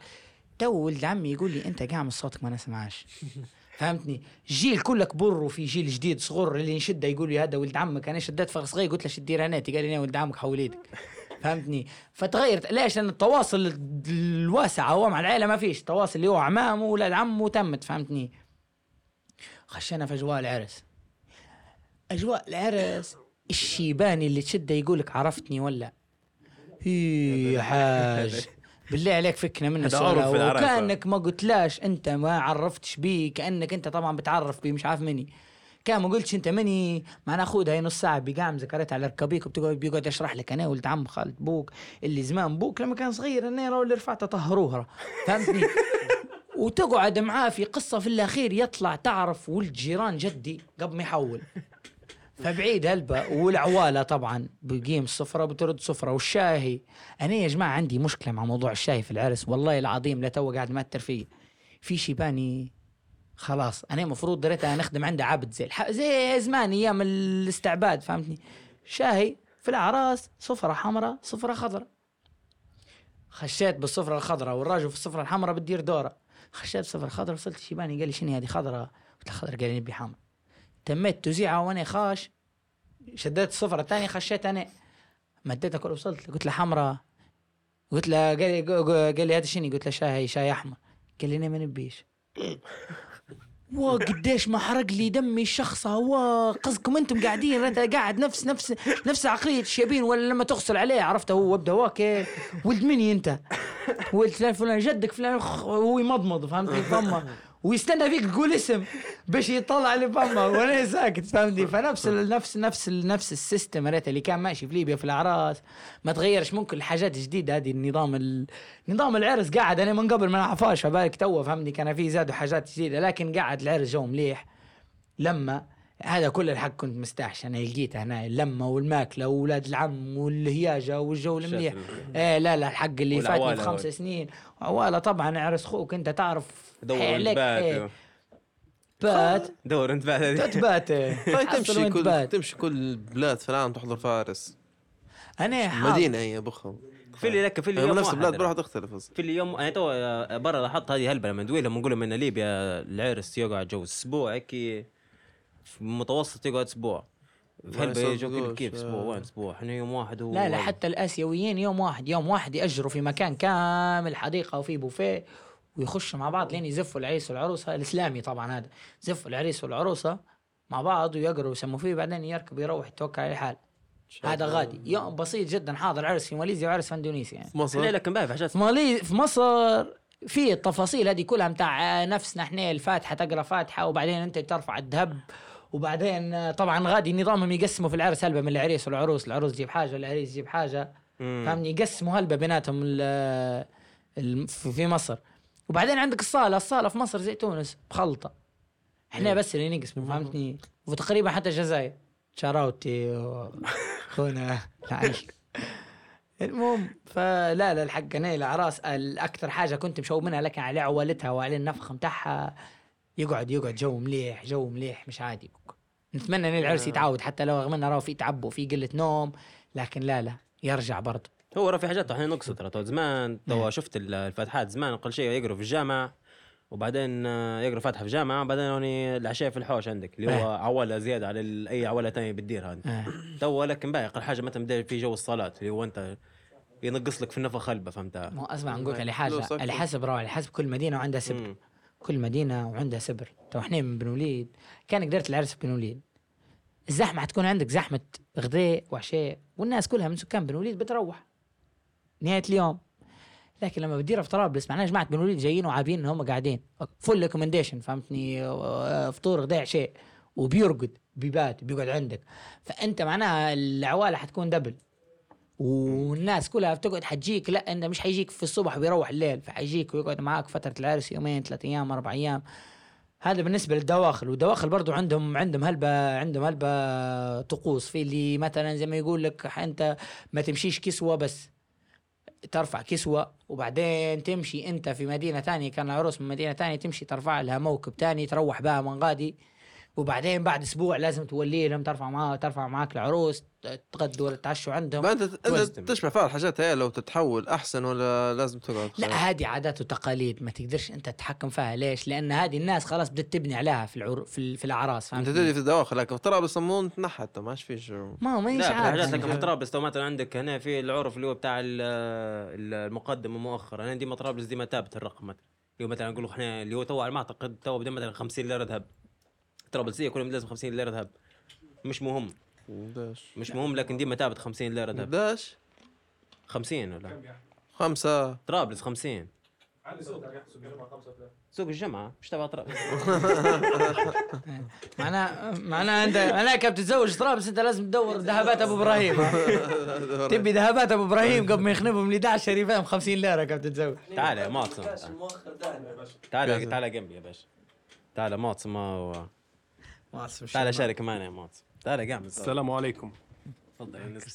طبعا آه، زي ما سمعتوا من أخوي زياد اللي قال كل شيء. طبعا 70 أو 80% من الحلقة زياد أنا موجود فيه. صح. ونحب بس نأكد إن الراجل ما كذبش الحق. قصدي مش تكون في مصداقية في الموضوع بس. بالذات في موضوع مؤنس وفهد أيوه مونس وفهد هذا أكثر موضوع ما كانش فيه أي حاجة يعني تحولت هيك. تفضل قام. آه، جاب لك علو كرسي. بارك الله فيك يا علي شو نظرتك في الليبيين اللي في مصر؟ وهل أنت ترجح أن الناس الليبيين اللي غادي هل كلهم يتخالطوا أو لا؟ أو أنت المفروض تنقص منهم أو أنت المفروض تقلل منهم أو أنت تحس بغربة أو لا؟ أنت شو منظورك على الليبيين في مصر بصفة عامة؟ والله عامة يعني أنا بني آدم يعني خلطت مهلبة ليبيين في مصر وفي القاهرة يعني. لكن شخصيا في آخر فترة لي مثلا في القاهرة حسيت الموضوع إنك أنت لما تكون خالط مثلا ليبيين بس مش موضوع قصدي ليبي ولا حاجة لكن أنت لما تكون بني آدم عايش برا برا ليبيا يعني. إنك أنت لما تقعد تخالط الناس اللي أنت من نفس بلادك موضوع يختلف كبير لما تخش في المصريين عامة. وأنا والله شخصيا تو يعني أنا أغلب أصحابي أصلا في مصر كلهم مصريين وناس يعزوا علي هلبة هلبة يعني. لكن الموضوع أنا شخصيا نشوف إنك أنت لازم تفصل ما بين الاثنين أنا مش شايف مثلا الليبيين عامة نتعرف عليهم برا تدخلهم معك في المصريين. لأن مش عارف أنا بنحس إن في chemistry نعم. ما تمشيش عامه نوعا ما كيمياء مش إيه، راكبة. يعني تمشي الأغلب مع الناس لكن كعامة ليبيين ما نحسش إن هي تمشي الحق. وموضوع هو أنا شفته يعني بديت الجامعة أول سنتين مثلا كان عندي أصحاب مصريين مش ما عنديش لكن الموضوع كان هو أصحاب جامعة أكثر من هم أصحاب أصحاب. يعني كانوا عندي أصحابي وأنا group نحن أنا وياك. والفراس العريبي وأحمد شعبان وعبد الرؤوف كنتورة وأحمد لسطى و... وهالبناس يعني. بس لكن بعدين حسيت إن الموضوع حاسس روحي عايش في ليبيا أكثر من عايش في مصر. ما عرفتش المصر نفسه هذه أصلا سامحنا هذه أنا لما مشينا غادي جو الاولاد كيف يتعاملوا تحسهم كانوا جو عايشين في ليبيا غير في مصر. أيوه بالضبط. وهذه حاجة. يعني حاجة مثلا عامة أنا كنت نبي نجرب نشوف يعني طابع المصريين عامة اللي أصحابي في الجامعة كيف يومهم الطبيعي مثلا فهمت كيف؟ نبي نشوف المصريين نفسهم كيف عايشين في مصر هل نفس الفكرة اللي أنا واخدها عليهم ولا موضوع يختلف بكل؟ نفس اللي صار لي في ماليزيا إيه يعني والحق أنا يعني مصريين والله ناس نحبهم بشكل غريب لأنهم يعني أنا عندي أصحاب مصريين هلبة أصحاب مصريين عامة يعني ما فيش ما فيش عنده موضوع أنت ليبي جو متاع موضوع يقعد صعب إنك تخش بيناتهم ابدا الموضوع سهل وأسهل منه ما فيش. سلسين في آه التعامل هل- سلسين جدا وناس متربية وما شاء الله عليهم الحق. وكلهم يعني نعزهم نعزهم يعني عامة موضوع الليبيين أنا نحكي لك عليه موضوع الليبيين إن إحنا راهو غادي باعتبار مصر لمت هلبة ناس ليبيين. تعداد ليبيين كان كبير يعني في فترة من فترات حياتنا أنا باعتبار معتصم هو من أول ناس اللي تعرفت عليها في مصر هو مثلا وفراس هذا من الدائرة الأولى أو الزوز بعدين إحنا الدائره بتاعنا قاعد تكبر لدرجة ان في مرات جروبنا يكون متكون من 18 17 نفر. لما نخشوا مثلا لقهوة ولا شيء نحتلوا فيه المكان. فخلاص في فترة من الفترات قعمست أنا وفراس ومعتصم وقتها كنا إحنا دايره قصدي دايره الأولى فهمني قلنا هيك ما يمشيش. لازم يبدأ فيها موضوع ها بتنقص من هذا بتقلل من هذا بتدين من هذا. لير ست عليه ثلاثة همام فترة من الزمن. وقعد بعدين شين قعدنا نديروا لأن قعدنا إحنا نخلطوا في الليبيين ونعرفوا قلب الليبيين وكذا. في من أجواء ما تركبش مع أجواءنا في أجواءهم هم ما نركبوش إحنا معاهم. فقعدنا شين قعدنا؟ اللي نحسوه متماشي مع جونا وراكب معانا يجي يبدأ معانا نعطوا فيه هو الحرية الاختيار فهمتني؟ شنو مشينا معاك جوك منيح انت معناها معانا فهمتني باش شنو معلش مثلا نقص عليك بالخير. آه، شنو هو ال- كما تقول ال- مبادئ الحاجات اللي ما اللي هم شنو هم فهمت كيف؟ إن أنت مثلا أنا عايش الناس اللي فيك لأن أنت شفت حتى غادي لما مشينا عكسنا مع الجروب في حاجة هي أنا بروحي ما نقدرش نقول لك عليها شنو هي بس في حاجة مشتركة في الجامعة مع إن كل واحد جوا مختلف فهمت كيف؟ يعني شوف أنا عامة يعني موضوع هو نحس إنه موضوع تشوفه ببساطة إنك أنت ما تشوفش مثلا البني آدم هو من أي حوش جاي ولا من أي عيلة ولا مدخليش فهمت؟ إن إحنا مقعمزين شباب مع بعض ما نشوفوش شنو صاير برا. الموضوع بسيط إنك أنت هل البني آدم هو لما تقعد معاه يمشي ساعتين ثلاثة هل أنت جوك مليح في الساعتين ثلاثة؟ ما. ولا في هيك عرفت؟ في حاجة غريبة حاسها مش مزبوطة. فالموضوع كان آه. بالبساطة هي في الأول. وطبيعي الحاجات العادية يعني إنك أنت بني آدم هو مثلا نحب نتفرج على الكورة نحب نلعب PlayStation ننزل نلعب في كورة. الحاجات اللي نديروا فيها هي اغلب أغلب الاولاد تلقاهم أصلا ل group نا توا يديروا في نفس الفكرة هي. فهمت؟ لكن الموضوع زي ما قلت لك قصدي ما كناش نحدد يعني مش يعني. مش حد مش الولاد بس هم يديروا فيها اللقطة هذه يعني. انهم هي؟ ينزلوا يلعبوا كورة؟ في هالبنات ثاني يديروا فيها. حتى البنات أنا. لا. مش عارف. زعما إيه لا قصدي هنا جو إن في هالبنات ثانية تلعب في كورة وتتفرج على واحد لكن أنت في ناس معينة يعني اللي تمشي معك من نوعية هي يعني. ما ما أنت لازم تفكر في حاجة إنك أنت في الأخير ليبي عايش في مصر فهمت؟ فأنت ما عندكش options هلبة زي ما عايش في ليبيا وبتصاحب في ليبيا. زياد لا فهمت. فالموضوع هو لازم لازم تعرف إنك أنت كل ليبي غادي تلقاه يعني في سنك وبطبعك مش موضوع هلبة ما يتكررش هلبة آه، بالضبط. فهمت آه. كيف هذا علاش يعني؟ كنا نشوف الموضوع من الناحيه هذه. هو- فهو تعرف عليك من قلة الناس فهمت. والله على فكرة يعني لك يبدا الموضوع لكن لك- على الإنسان. زيادة أنا قلت لا لا مش. ما برد عليه تو. الإنسان هذا اللي كان يتكلم اسمه معتصم يا برازيل. هذا لا اللي صار. الإنسان هذا قبل ما نتعرف عليه كان بيدير ثلاث ثانوي؟ كان بتلاقي مع وحدين يعرفهم هو من قبلي وواقف في المروح يرج فيه بيضربني. الله. ولا أنا لحد توا ولا الحاجة هي قاعدة الشرخ. في علاقتي أنا وياه مع بعض. فيه في المروح بيضربني توا من أحسن اصحاب عندي. سبحان الله ده القلبة ما وصلناش للعركه ما أنا. يبدأ الله يبارك م- زوز متر و80 كان وقتها في المروح رسمي وقف بيضربني راه تو ما نصورش معاكم أنا. موضوع غريب هو كله كله بدا زياد كان جاي يعني أنا كنت في مصر ثانية ثانوي. زياد. زياد جاي ثالثة ثانوي بس. فوالله لبدا الموضوع قصدي بسيط لدرجة شني جماعتي يعني نعرفهم في مدرسه واحد مشي واحد منهم صار ما بينه وبين زياد كلام هيك واحد. فزي أدي أي مدرسة ليبية جاني الولد قال لي وراه في بعد في ولد قال لي جاي جديد ودي فرحه راجل. من الأخير الموضوع بالبساطة هي فقال لي شنو؟ قال لي لازم نوروا الموضوع هنا كيف ماشي؟ فقال لي بعدين في المروح. إيه من الأخير. شو شو يو هاو اتس دان أيوه بالضبط. فقال بعدين في مروح خلينا نشدوه. يعني حتى كان ضربناه لكن ضرب بسيط يعني. إحنا علموه أكثر من ضرب. المنهج. أيوه بالضبط. فهموه كيف بالدنيا بتمشي. والله ما عارف شن صار نظني روحت أصلا كنت جعان واحد فوت روحت. معتصم قال له تم. هو اي دبي راقد يقيل في العوج. ولا واحد هو ما فيش حد أصلا وقتها. شكله صدق دو- دو. دو الثانوي هو كان ممكن كان مستند بمعتصم لأنه طول واحد يستنى معتصم يلقى معتصم. أنا إيش فجره موضوع من أرضه. هو بعدين بس فزي ما قلت لك لا الموضوع هيك زي تو هو روحت رقدت وأنا مش عارف. لا لا كيف؟ بعدين كيف تعرفت عليه فعليا؟ والله زياد بدا الموضوع كله صاحبي وأخوي صابر كنا أصحاب إحنا غادي نعرف صابر من أيامات الابتدائي. فزياد يعرف صابر يعني متلاقي معه كان زمان في طلائع التقدم من ضمني قرينا مع بعض سنتين في طلائع صحيح تقدم بالضبط. فبدأ الموضوع إنه هو جاي لي صابر وأنا كنت مع صابر. فكنا نهدرز ومش عارف شنو واحد بدأ موضوع فيفا. شو تعرف تلعب فيفا؟ تعرف تلعب مش عارف هيك زي تو في واحد عندنا واحد نعرفوه من برا يعرف يلعب فيفا. فقال لي تعرفه فلان قلت له إيه نعرفه. قال لي بح قلت قال لي يلعب فيفا مليح وانت شكلك تعرف تلعب فيفا. قال لي جول زوز عندي في الشقة ونديروا عكس هيك مليحة واحد ونشوفوا نلعبوا فيفا. فالموضوع بدأ بالبساطة هي يعني ما فيش أي موضوع معه من ربح جمعتنا بالضبط من- جمعتنا من ربح. بدأ الموضوع آه. من ربح. لا ما نخسرش أنا كنت الحق آه لكن الله. غالب لكن الأيامات كلها راحت هي. بس فهذه كانت اللمة الأولى وبعدين منا كان في ناس هذيك في وقت في الوقت ذاك في ناس لكن قعدنا نصفوا في الموضوع رسي بعدين يعني أنا وزياد وصاحبنا فراس العربي. فراس لا لا فراس. رجولة تحية فراس. كبيرة لقطات زي هذه. قصدي غريبة قصدي أنت مثلا هو عندك بشباحة واحدة بحاجات تو أنت مثلا قلت فيفا قلت له. قصدي مثلا جو أبوك وأبوي كانوا مستحيل يتعرفوا فيفا.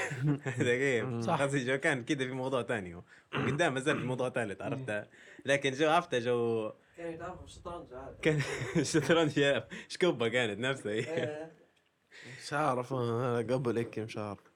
لا هي أصلا أصلا أنت مش تخش في. أي واحد بدات الليبيين إحنا مانيش عارف اللي برا ممكن ما ما حطيتش روحي في مكان باش نقول لك ولكن بدات إحنا الليبيين سهل سهل إنك تخش في الناس فهمتني؟ ما هوش من الشعب معقد يعني عادي نستقبله في أي حد. فلما نبدا أنا ليبي وأنت ليبي في نفس العمر وعندنا نوعا ما نفس التفكير نفس ال interest موضوع عادي يعني سهل جدا. زي ما قال لك معتصمه وأنا ما كنتش نعرف بكل في نفس اليوم بتلعب فيفا نلعب فيفا وعمرنا وقتها كان قصدي يعني عادي ما عندناش هذيك الخطط اللي أنت تفكر فيها ومشاغل وقص لا يومنا عادي. قرايه تروح تكعسل تلعب تلعب بالعكس أنت متغرب بالذات أنا وقتها فكنت لازم ندير أصحاب فهمني وقتها ما نعرف حد يعني كنت كان في ولد عمي قبلها في مصر وروح فتالتة ثانوي مدرسة جديدة تبي تتعرف على ناس فهمتني فاللي بيقابلك ب- وانقرأتوا حق تعطي. فرصة ها في آه، قرينا في المدرسة الليبية المدرسة نجم الليبية الساطع. نجم الساطع زهرة هذا- بيزان. هذا. حول حول مشى مصر أساس أيوه هار من البيزا بالضبط. آه، آه. قدام غادي لقيتها تستنى فيها قدام الباب زهرة بيزان مم. موضوع الجحيم الساطع موضوع الجروب. آه، هي باي زهر بيزان موضوع ثاني زهر بيزان قاعدة نفس الشخصية والله هم يحسبوا الناس غادي عامة يحسبوها إن هي قاعدة بالصعوبة نتاعها، لكن إحنا مثلا إحنا تو إحنا ثلاثة آه. مش قاعدين في تقدم آه. طبعا مونس وفهد أنا نعرفهم من أيامات التقدم زمان ايامات الأعدادي وابتدائي. فالموضوع لا هو مش زي قصدي. زمان غادي في في نعرفه إحنا كويس زمان في التقدم انك انت حتى لو مخالف في الشخشير يعني تشوف شخشير أب- مش أبيض أنت توقف برا وتنضرب. احتمال كبير. إيه. نسبة كبيرة لا بأس بها. لكن بعدين الموضوع في مصر لا تمشي في مصر عرفت؟ جو متاع واحد مداير مشوكة ومش عارف شنو تمشي في الحاجات هي. أنا أعرف كويس إن زمان في ليبيا كان الحاجات هي مستحيل تمشي. لأن هنا كانت تخدم فيها بنية غادي. أنا الأخ القائد كان الموضوع. ثوري الموضوع إن كان زمان- مدرسه لا هي غادي لا لا مدرسة مش لا هي أصلا يعني هي في بس- الأول صار لها مشاكل فطلعت مصر. ما كانش في راسها إن هي موضوع إنها تخدم أصلا غادي ولكن في مدرسة لكن لما مدير المدرسة غادي والمسؤول عن المدرسة نجم الساطة سمع بها قال لك مشي يعني قعد يتكلم معها هلبة وحاول يقنعها هلبة مش رضت في الأخير. لكن ما كانش في بالها الموضوع يعني. هو دو... أنا عندي آه، ليكم سؤال. من في في مواضيع ال- اللي هي نقول إحنا بين الغربة وبين السفر وما إلى ذلك. وأنا في حاجة نشبح فيها اللي هي شنو؟ إن الشخص باش يأثر فيه الطلوع برا واللي هو من ناحية إنه شنو بيعرف هو هو شنو. فهمت كيف؟ إن أنت لما بتسافر بتحط روحك في مواقف اول شيء بتحط روحك في تجارب أنت ما في حاجات ما تجربهاش؟ يعني مثلا سهل نقول لك مثلا أنا مستحيل ندير كذا.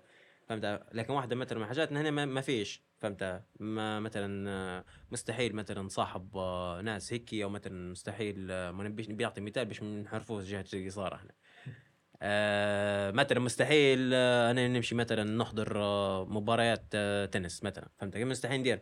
هذه سهل إن نقولها أنا عايش هنا فهمت كيف؟ لكن لما تطلع برا وتبدأ أنت عايش في مجتمع وجنبك ملعب تنس وما تمشيش وقتها أنت أوكي تعرف إن أنت هذه حاجة في مقدورك لكن ما تقدرهاش هذا كمثال طبعا.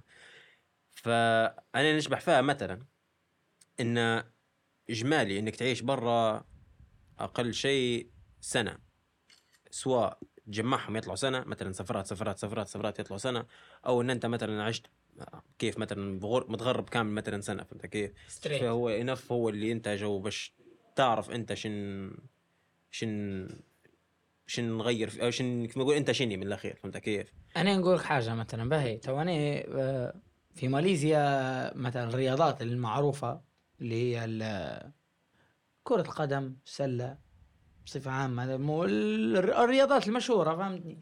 ما عندهاش صدى كبير في ماليزيا زي الكريكت. الكريكت هي أساسا رياضة معروفة عند كركت الهندي. هنود آه. عند الهنديين آه. تمام.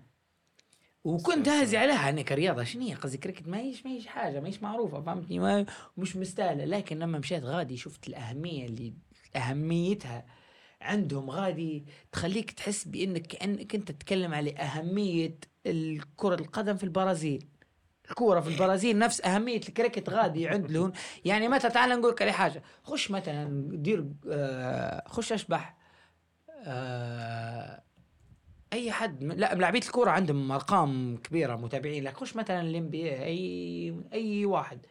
مني مايكل جوردن ولا ولا ليبرون ولا حد. شوف كم عنده متابعين في الإنستغرام. باهي.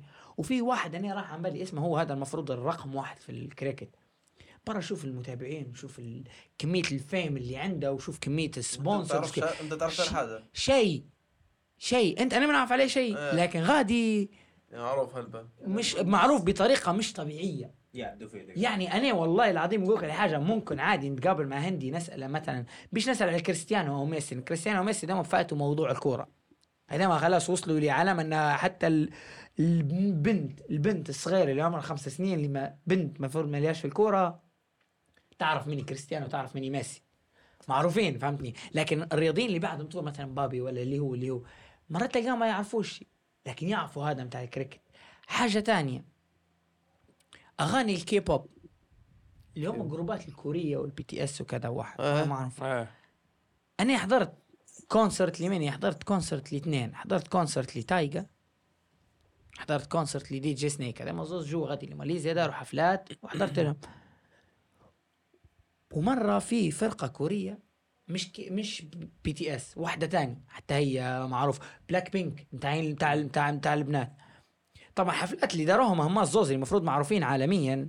يعني أغلب الناس إحنا حتى هنا مين تسال على Tyga برا يقول له أي Tyga. مرات ما يعرفش تقول له Ayy Macarena ولا يقول له أي حاجة يعرفها فهمتني؟ ينعرف. آه. لكن تقول له بلاك بينك مستحيل يعرفهم. هم لما يجوا غادي لماليزيا ياخذوا في ملعب كورة كامل.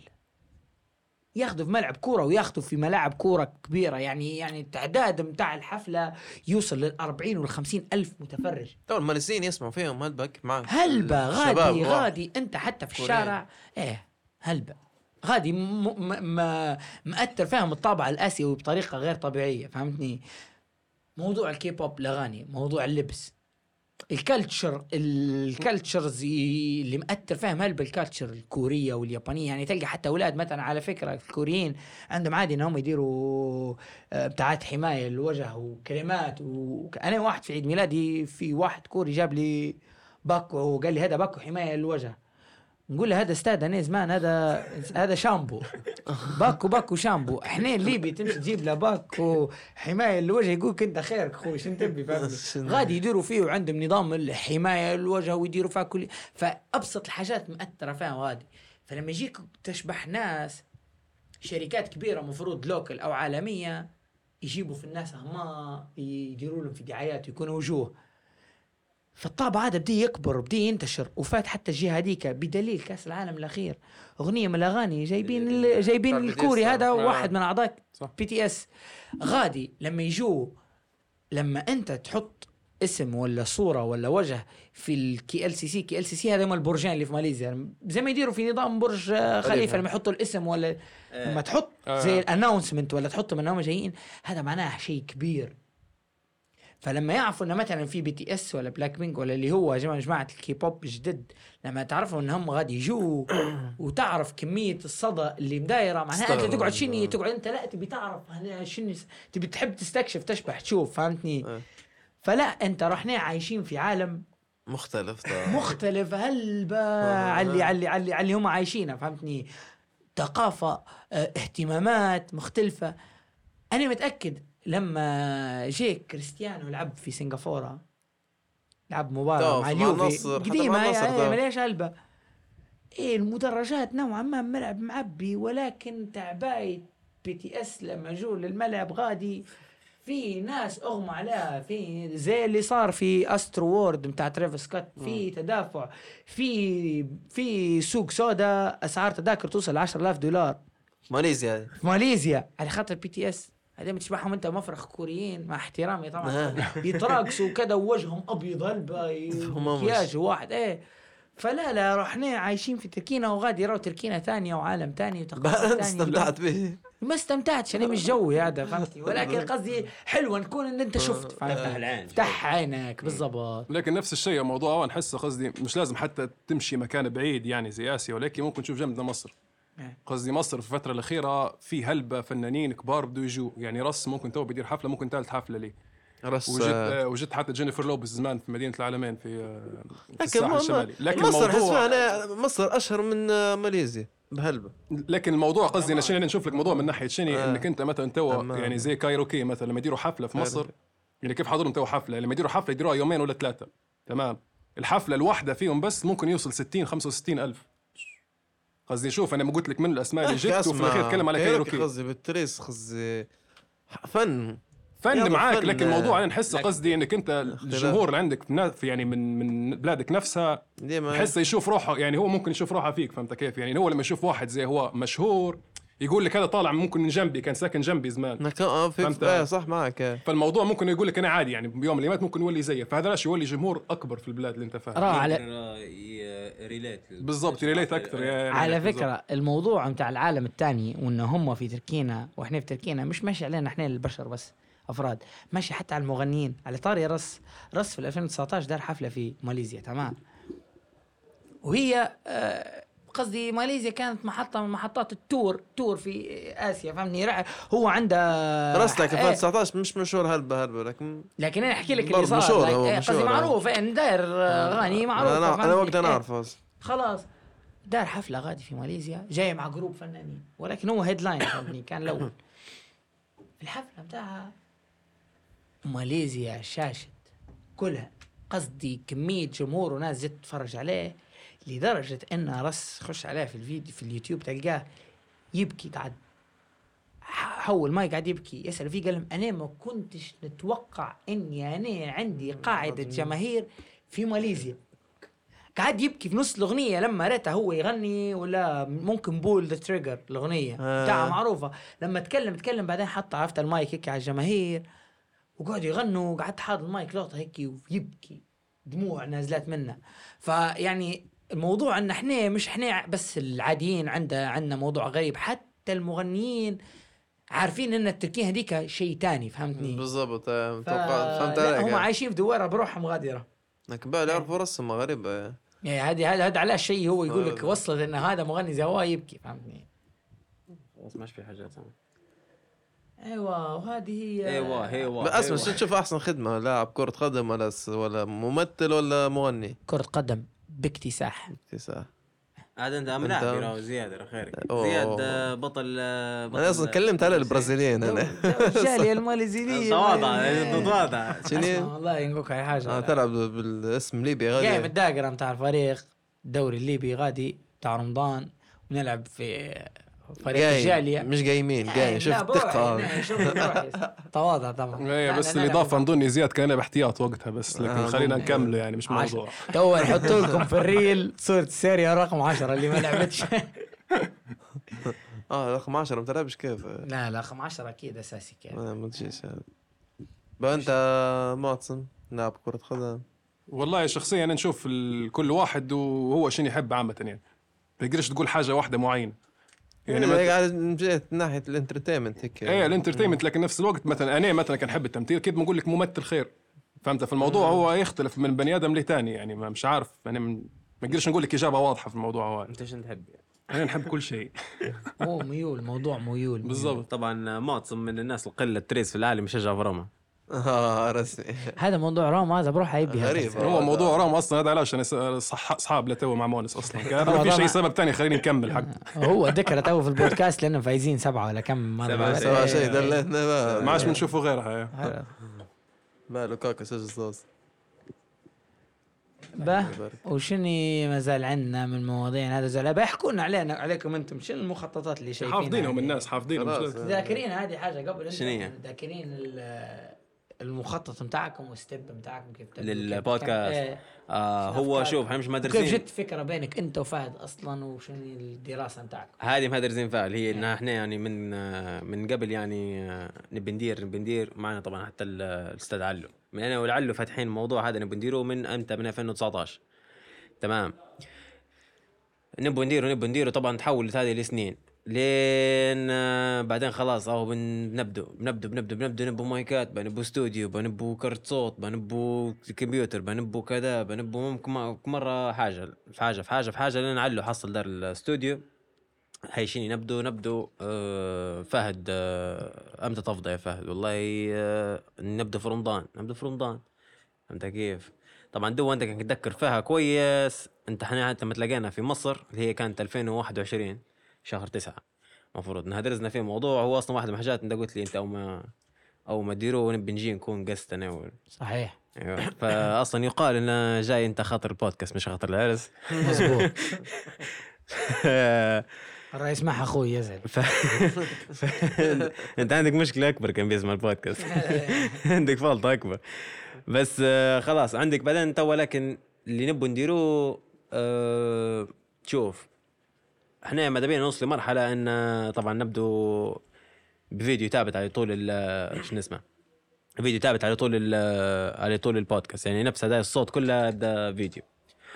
وبعدين نطوره انف إن إحنا يبدأ لايف لايف بحيث إنه يبدأ مكان زي تو كما زي جايين الأولاد مثلا يسمعوا غير تبدأ في مكان إن الناس تجي تقدر تحضر. بس لكن يكون يعني يشبهوا فينا بالمسافه بس يعني بحيث إن أنت في لايف بودكاست لايف من ناحية الناس اللي تجي تحضر إيه. فهمت كيف؟ بحيث حتى لو حد يبي يشارك يبي حاجة يبي يسأل يبي يخش في نقاش يبي كذا تقدر تدخله. فهمت كيف؟ إحنا نفسها مثلا مسجلين هنا مرات حد مقعمز يبي يسألك حاجة معينة ولا بي- بيهدرس معك في حاجة معينة أنت مثلا. فهمت ما يعرفكش هو لكن يبي يخش يهدرس عليك أو يسألك في حاجة معينة. فهمتها؟ اللي هي نفسها اللي ممكن أنت معكس في قهوه مرات حد جنبك يدي في موضوع أنت نيك تخش نية جو تسأل أو تخش فيه. فهمت كيف؟ فهي نفسها ماذا بينا بنوصل لمرحلة يا. فهمت؟ تقدر حد يخش يهدرز معنا أو يسأل بعد سؤال أو شيء فهمت كيف؟ لايف هذا من ناحية اللايف وهل هذا كان ميولك انت أصلا من الأول ولا هذا هذا مع الوقت شوف هو هاي كلمة ميول مطمن شوية. ميول انفلقت ترجمتها بالبرازيلي سيئة هي. يعني هو شوف كان يعني الفكرة اللي موجودة من الأول مش الموجوده يعني اللي هي بالطبيعي كان حد أي حد طرحها حتكون مليحة اللي هي لو نقبلوا أسئلة من الجمهور. هو حتى إحنا لما ننزل تو نكتبوا لو في أسئلة مثلا عندكم عن موضوع أو حاجات آه، مواضيع عجبتكم وتبون نغطاها وما إلى ذلك.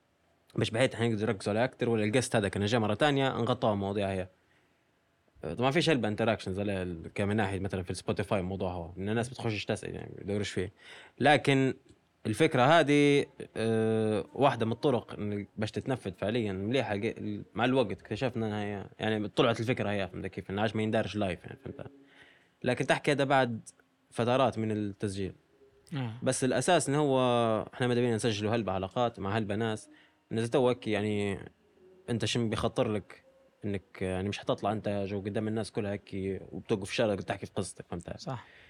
فنبوا إحنا نوفروا المساحة للحاجة هي فهمت كيف؟ لأن أنا مثلا نهدرز هلبة نوعيتي مع الناس نستمتع باللي يهدرزوا بين الناس آه. وفي نفس الوقت في حاجة توفاها دي مش بحفاها اللي هي آه، في كل حد ديما في فايدة تطلع بها فهمت كيف؟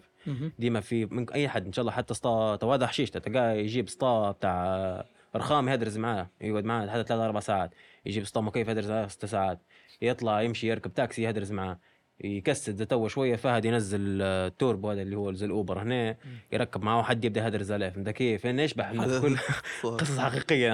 هذا أنت؟ فان شنو يبدأ جو؟ إنه هو فعليا صحيحة فهمت؟ ان كل حد في الدنيا مهما كان حاط وقته في حاجة ديما مستفيد منها حاجة. إن شاء الله قول يلعب PlayStation بس هذه موضوع. لما بتجي تدرس معاه في ال PlayStation بي- بيطلع لك هلبة فوائد من ال PlayStation. بيحكي لك بمنطقك أنت فهمت؟ مش حيحكي لك كيف هو يعني كمنظور واحد تاع ال PlayStation بيبسطها لك ليك أنت فهمت كيف؟ كواحد براني عن الموضوع. فهذه هي اللي إحنا نحاول نبنوها مع الوقت. أنا- أنا في حاجة قبل ما نتم الحلقة ممكن لا. لا ما زالش لا قبل ما نتم تلاقي يعني ما. زال تقعد ولا لا، لا، الفجر عادي. غنوا واحد وارقصوا اللي هي ممكن اللي يسمع فينا خزن بعض الناس مثلا دوينا على السفر واحد ماليزيا مصر وانت عشت في ماليزيا شنو ممكن أكثر أربع نصايح تعطيهم لواحد ماشي ماليزيا هيك؟ كويس. بي- في فرق. ماشي بيقرب. ماشي بيقرا طبعا خلينا نقول لك أنا آه جانب من الخدمه اللي نخدم فيها غادي في ماليزيا مع القراية هي موضوع تسجيل الطلبة. تخدم تسجيل إيه. طلبة طبعا هي ما تعتبرش خدمة. مهم. ليش؟ علاش؟ لأنك أنت ما فيهاش استمرارية. أنت بتقعد في مكانك وبيجيك حد بيسأل إنه هو يبي يقرأ في ماليزيا. طبعا أنت الجانب الربحي في الموضوع هذا شنو هو؟ أنك أنت لما الطالب يوصل لماليزيا ويدفع الرسوم سواء جاي اللي بيش يدرس لغة ولا بيقرأ بيش ولا بيدرس في جامعة تمام؟ لما بيجي الطالب وبيوصل النقطة اللي هو بيدفع فيها للجامعة الجامعة أو معهد لغة يوف حسب تفاهم بيناتكم يكون في كوميشن أو عمولة تاخذها من من المعهد أو من الجامعة مش من الطالب. طبعا في ناس تستغل في الموضوع هذا. طبعا أنا لما بتجيني أنت يا فهد بتقول أنا بنقرا في ماليزيا وأنا ال background الخلفيه بتاعي مثلا هندسة اتصالات. بنجيب نعطيك خيارين بقول لك يا أما تقرأ يا أما أنا نعطيك جامعات كويسة وممتازة هذه من وجهة نظري هناك عايش غادي. يا أما إن أنت عندك جامعة في بالك تبي تسجل فيها. فالناس قاعد تستغل في الموضوع هذا على ما أساس. تستغل طبعا أنت عمولتك من جامعة لجامعه تختلف ومن معهد لمعهد تختلف. فأنا المهم عندي إن أنا نعبي جيبي فنحطك في أي جامعة. ففي هلبة ناس صارت له مشاكل في الموضوع لهذا. فأنا نقول لك لأي طالب أول حاجة كانك جاي تقرأ في ماليزيا اختار الجامعة أو معهد لغة بعناية. اختار أنت صح ركز عليه شوف ال reviews بتاعها أسمع عليه أسأل عليه. لو عندك حد غادي تعرفه أسأل عليه. ما تسالش على أساس إن أنت بتقرأ فيه أسأل على أساس هو شنو يعرف عليه. باش تختار المكان اللي أنت بتمشي له صح. ليش؟ لأن غادي مجرد ما إنك أنت ار- ارتبطت اسمك بالفيزا بتاع المكان هذا ما تقدرش تغير. لأن فيزتك في ماليزيا كطالب مربوطة بال- بالمكان اللي انت ماشي تقرأ فيه. مش فيزا إنك انت مجرد إنك انت تخش بس وبعدين تدور فهمتني؟ فالنقطة لو إنك انت تختار المكان اللي انت بتقرأ فيه. والإيجار صعب إنك تلقى إيجار ب- لازم تكون الإيجار لازم في عقد الإيجار لازم إنك انت جاي تقرأ هنا واحد هذا لا طبعا الإيجار يختلف وعلى حسب صاحب الشقة حسب الإيجار. أنت بتأجر بتأجر من من شخص.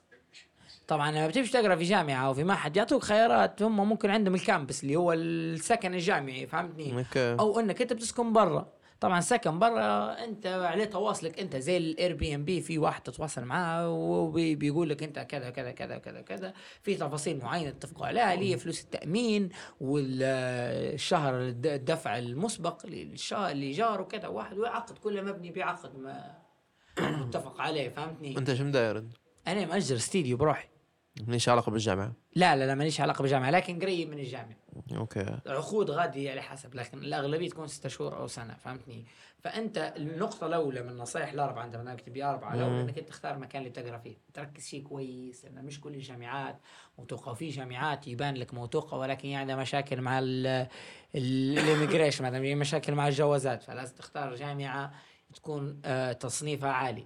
ويكون آه نمط الحياة اللي في وسط الجامعة يتناسب مع وضعك أنت. في من جامعات السمستر يوصل لل ألف دولار. ولكن هذه أنت كنمط حياتك مش حتقدر تتأقلم فيها لو وضعك أقل منهم. فهمتني كيف؟ فأنت حتى التفاصيل هذه بتركز عليها. الجانب الأكاديمي سهل. ليش؟ لأن الجانب الأكاديمي فيه جامعات هلبة. الجانب الأكاديمي بتاعها ممتاز. سواء عام هو خاص. ولكن أنت ال lifestyle بتاعك غادي كيف؟ إنك أنت تقدر تتعايش معاهم بالطريقة اللي تناسبك أنت ما تشكلك ما تحس روحك إنك أنت أقل منهم ما تحس روحك إنك أنت أعلى منهم. لأنك حتى ولو أنت كنت في قمة التواضع إلا ما تحسها مع الوقت لأنك أنت مرحله تعايش أربع سنين مش فترة جاية وماشي أو ثلاث سنين فهمتني؟ فالنقطة الأولى هي نقطة إنك أنت تختار المكان اللي أنت بتسكن فيه. النقطة الثانية تختار المكان اللي أنت بتقرأ فيه لا بتقرأ فيه بعدين المكان اللي أنت بتسكن فيه. طبعا آه لو بتقرأ لغة ننصحك إنك أنت تحاول تنخرط مع الناس أكثر عدد ممكن. ليش؟ لغة إنجليزية لأن غادي معبي ليبيين ومعبي عرب ولكن الفائدة اللي أنت حتلقاها لما تنخرط مع الناس وتمارس اللغة بلسانك من غير شم حتسهل لك موضوع أكثر ليش؟ لأن غادي الإنجليزي هو الحياة. تو في بلدان تانية زي مثلا إندونيسيا تايلاند الإنجليزي بتاعهم مش ثابت. مش كل الشعب يتكلم إنجليزي. ماليزيا في ماليزيا إيه كله يتكلم إنجليزي. حتى آه من أقل عامل لاعلى واحد كلها تتعامل بالانجليزي تتكلم إنجليزي. وفي مرات تلقى زوز ماليزيين مع بعض يتكلموا بالإنجليزي عادي لأن متماشية اللغة الإنجليزية هلبة معاهم. ما عندهم لغة خاصة بهم ما عندهم لغة لغة اسمها بهاسا ملايو هم لغتهم هذه ماليزية. أيوة. ملايو إيه، بهاسا ملايو لكن يتعاملوا بالإنجليزي يتكلموا إنجليزي كلها تتكلم إنجليزي. فأنت لو عندك اللغة معناها انت خلاص. كسرت الحاجز الأول اللي تكلمنا عليه في البداية. فأنت لما بتجي لي ماليزيا لو ما عندكش لغة ركز على اللغة لو ناوي تستمر في البلاد. في غادي مراكز زي وفروك شيء ممتازات. أنا أخذت الإنجليزي بتاعي مغادي مم. مكتف وممتاز و100% هذه النقطة الأولى، الثانية زي ما قلنا تختار المكان، ثالث حاجة لازم تحترم أتفه القوانين غادي. لأن في مثلا زي بلدان زي مصر مثلا تقدر تمشي فيها أمورك. أنت تحت الطاولة وها ونعطيك وتعطيني وسلكني ومشيني وعادي فهمني. غادي العقاب عندهم عقاب لا رحمة. حتى في جانب دراسي. يعني أنا مثلا أقرأ في جامعة الحضور والغياب بتاعي ليه نسبة. لو النسبة قلت عن ال- اللي مفروض قصدي يعني النسبة هي من 100 لو أنا من لو تحت ال 80 أنا ممكن ما أحصلش تجديد الفيزا بتاعي حتى لو قاري ثلاث سنين واصل في السنة الرابعة يعني أنت ممكن لو تحت ال 80 نسبة بتاعك ثلاث سنين اللي قريتهم بيقولك روح في ناس صارت طول. يعرفها لا ليش؟ أنا نقول لك ليش؟ لأن في الأول في هو موضوع ليتها كانك أنت نزلت كلها تبدأ خايفة منه واللي بتكون صيرت له صيرت له هو من الأول عارف إنه هو مش حيكمل يعني في من الناس خلت القراية بتاعها وروحت عادي حتى لو نزلت تحت 80 مش معدل عليه يعني مش حيولي. في هلبة أصحاب مصريين دروح حاجة هي روحوا معاش قدر يلحق على الحضور والغياب وفات القراية مرة واحدة وعادي لكن أنت لما بتبدأ غادي تبدأ مركز الموضوع هذا في من الناس تبدأ مش فاهمة القراية أساسا. مش فاهمة الأستاذ هذا شنو يشرح الدكتور هذا شنو يشرح. ولكن أنا حنجي وحنحضر المحاضرة مش ناخذ حضور وغياب. يفرق موضوع الحضور والغياب هلبة يعني أنت كل سنة بيراجع يديرك مراجعة. معدلك وعلى الحضور والغياب بتاعك. لو الحضور بتاعك والغياب قليل معناها أنت حتتعرض لمساءلة وحتسال لو فوق ال 80 بشوية برضه حي حي حيترتب لك آه، مجلس انت يتكلموا مش تقدر معك. تقرأ أونلاين؟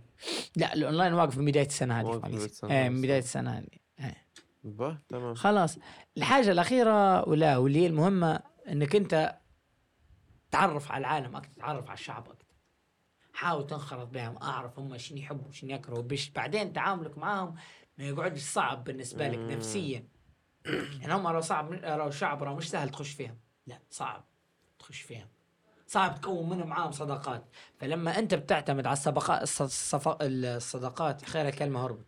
الصداقات الخارجية بس ولا لا أنت يفوتك لأن الماليزيين أو سكان البلاد الاصليين يعرفوا حاجات ويعرفوا خبايا ممكن حتى يفيدوك أنت. يقول لك أهل مكة ازرى بشعابها فهمتني؟ فلا حاول تنخرط فيهم حتى لو واجهت صعوبة في الموضوع فهمتني؟ ما فيهم جو هم الماليزيين بالتريس على حسب. جو انت تصنع. لا لا هم يعني. لا لا باردين شوي. مش زي المصاروا لا لا بس ليمتهم مربعينهم وخلاص. مصاروا حقتهم مثلا الناس سلسة مليح مص- مصريين. مصاروا فينا أسلس شعب ممكن تتعامل معاه في العالم. أحسن المصري العالم. تحطه جنب الصيني وجنب البرازيلي وجنب الواحد يسلك. أنا تعرف كيف نظبط يداروا نظبط معاهدة سلام مع إسرائيل زمان. يعني المصريين يعرفوا كيف يسلكوا امورهم صح عليها مسالكين فهمني؟ حتى النواحي الدبلوماسية الدبلوماسية المصرية من اقوى من أقوى الدبلوماسيات. كده يعني. كلام مش هم يعني مش فهمني؟ الخارجية متاعهم يعني فهمتني؟ علاقاتهم ممتازة. فلا لا نا- ناس تعرف كيف تت... نا- ناس ناس قاعد تعرف كيف تسوق روحها كويس. تو أنا نقول شوف أنا تو من التاكسيات اللي خلينا ناخذها بالتاكسيات طب هي. من التاكسيات اللي جربتهم كلهم من الدول اللي سافر سافرت لهم كلهم. التاكسي أنا ناخذ فيه كأنه يحكم لك على ال... على طبقة معينة من الشعب واللي هي تعتبر شبه الاكثريه ديما. ال- مصر شبه الدولة الوحيدة ما هو شيء التاكسي؟ وما تمشي. سواء ليبيا بتمشي تونس تسافر أي جهة بتسافر لها بحكم أن لو المحليين يسوقوا. ديما تلقى التاكسي ديما أغلب الأحيان أكثر واحد حيشكي لك. فهمت؟ بيشكي لك من الدولة فهمت؟ بيشكي لك من ال- من المعيشة وما إلى ذلك.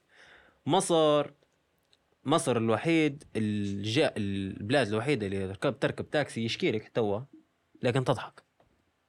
يشكي لك لكن يتأكد ان انت جوك مليح.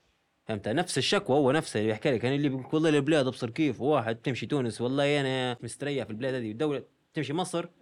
إيه العمي الدنيا دي والله مش عرفتها جو تو ج- يشكي لك لكن تضحك. جوك مليح. لأنك تحس إن الشكوى دي سمعها في روتانا قبل سمعها بحال سمعها في التلفزيون عرفتها إيه.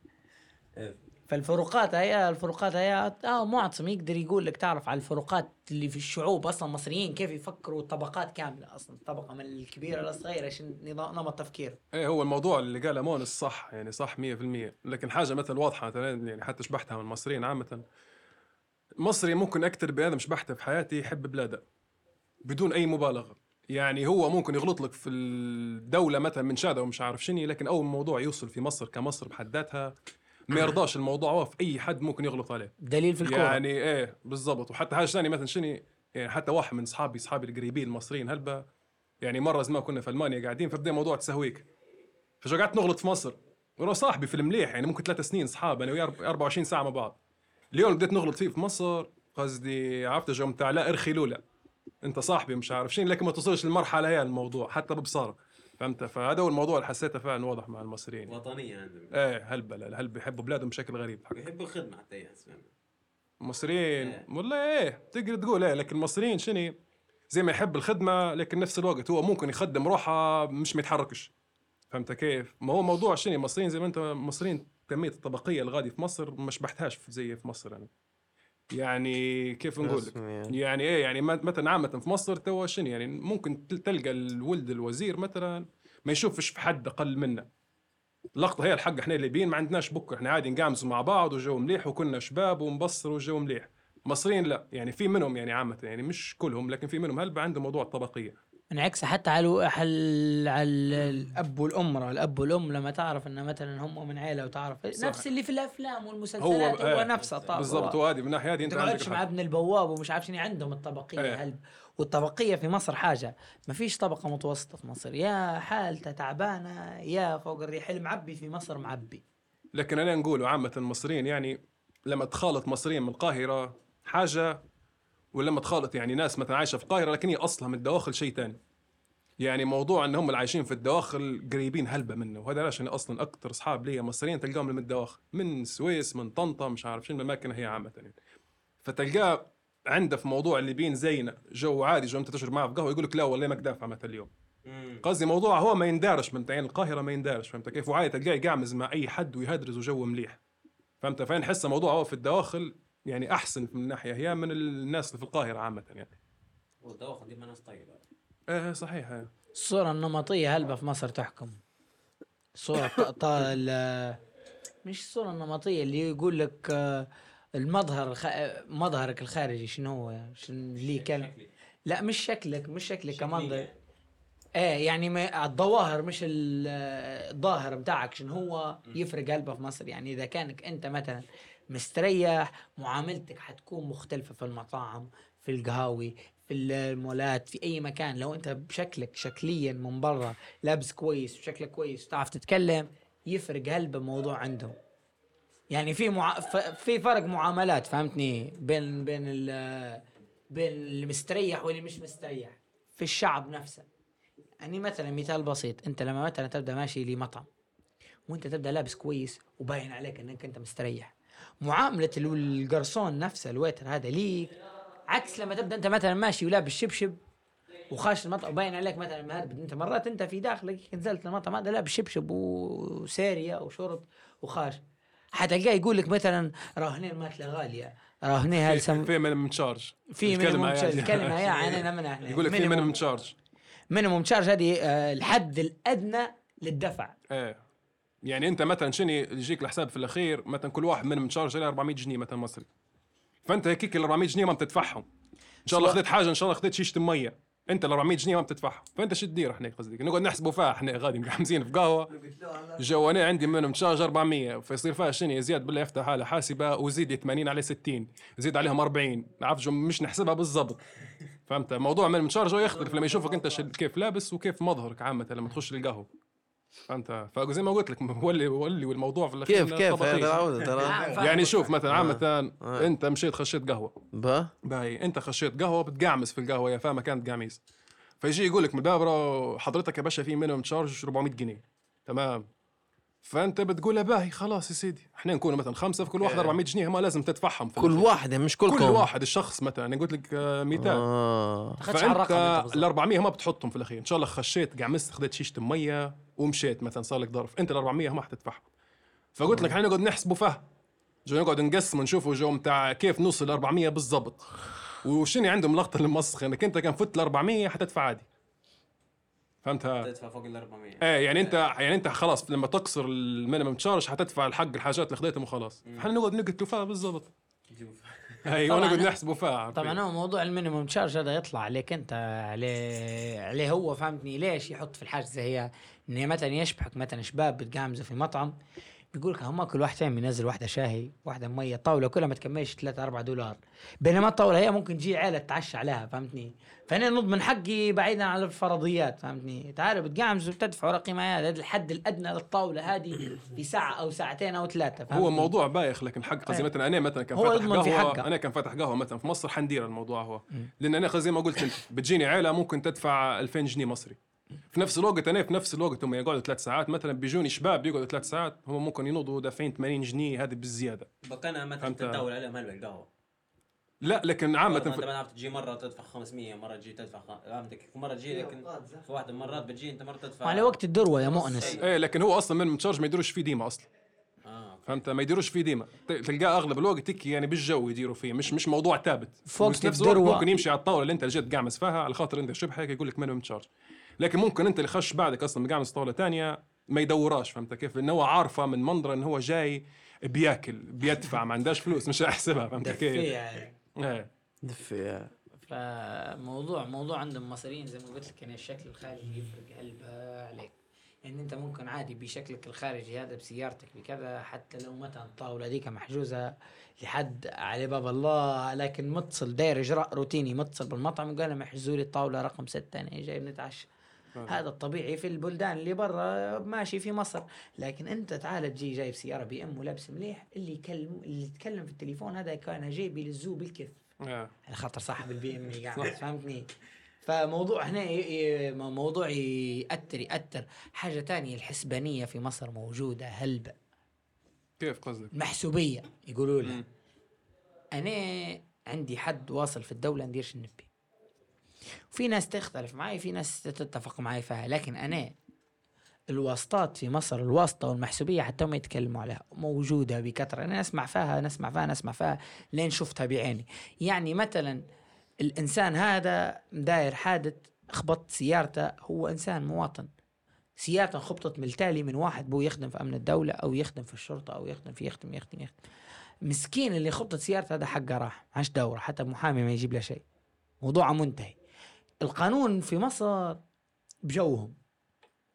القانون في مصر مش في قانون وفي عدالة. طبعا أنا ما نقولكش مثلا كان واحد يقتل ما يمشي عادي يسلك بها ولكن العقوبات الصغيرة هذه تتخفف زي ما تبي. كأنك أنت واصل تتخفف عليك زي ما تبي ومرات ما تحضرش. وفي يعني غادي المحامين المحامين في مصر مكاتب المحاماة القوية. ولا فعلا طبق في نفس القانون اللي طبقوا فيه سوتس كان تعرف المسلسل. القضايا كلها تنحل برا. ما توصلش للكورت ما توصلش للمحكمة فهمتني؟ ليش؟ لأن عندهم نظام اللي من تحت الطاولة يمشي.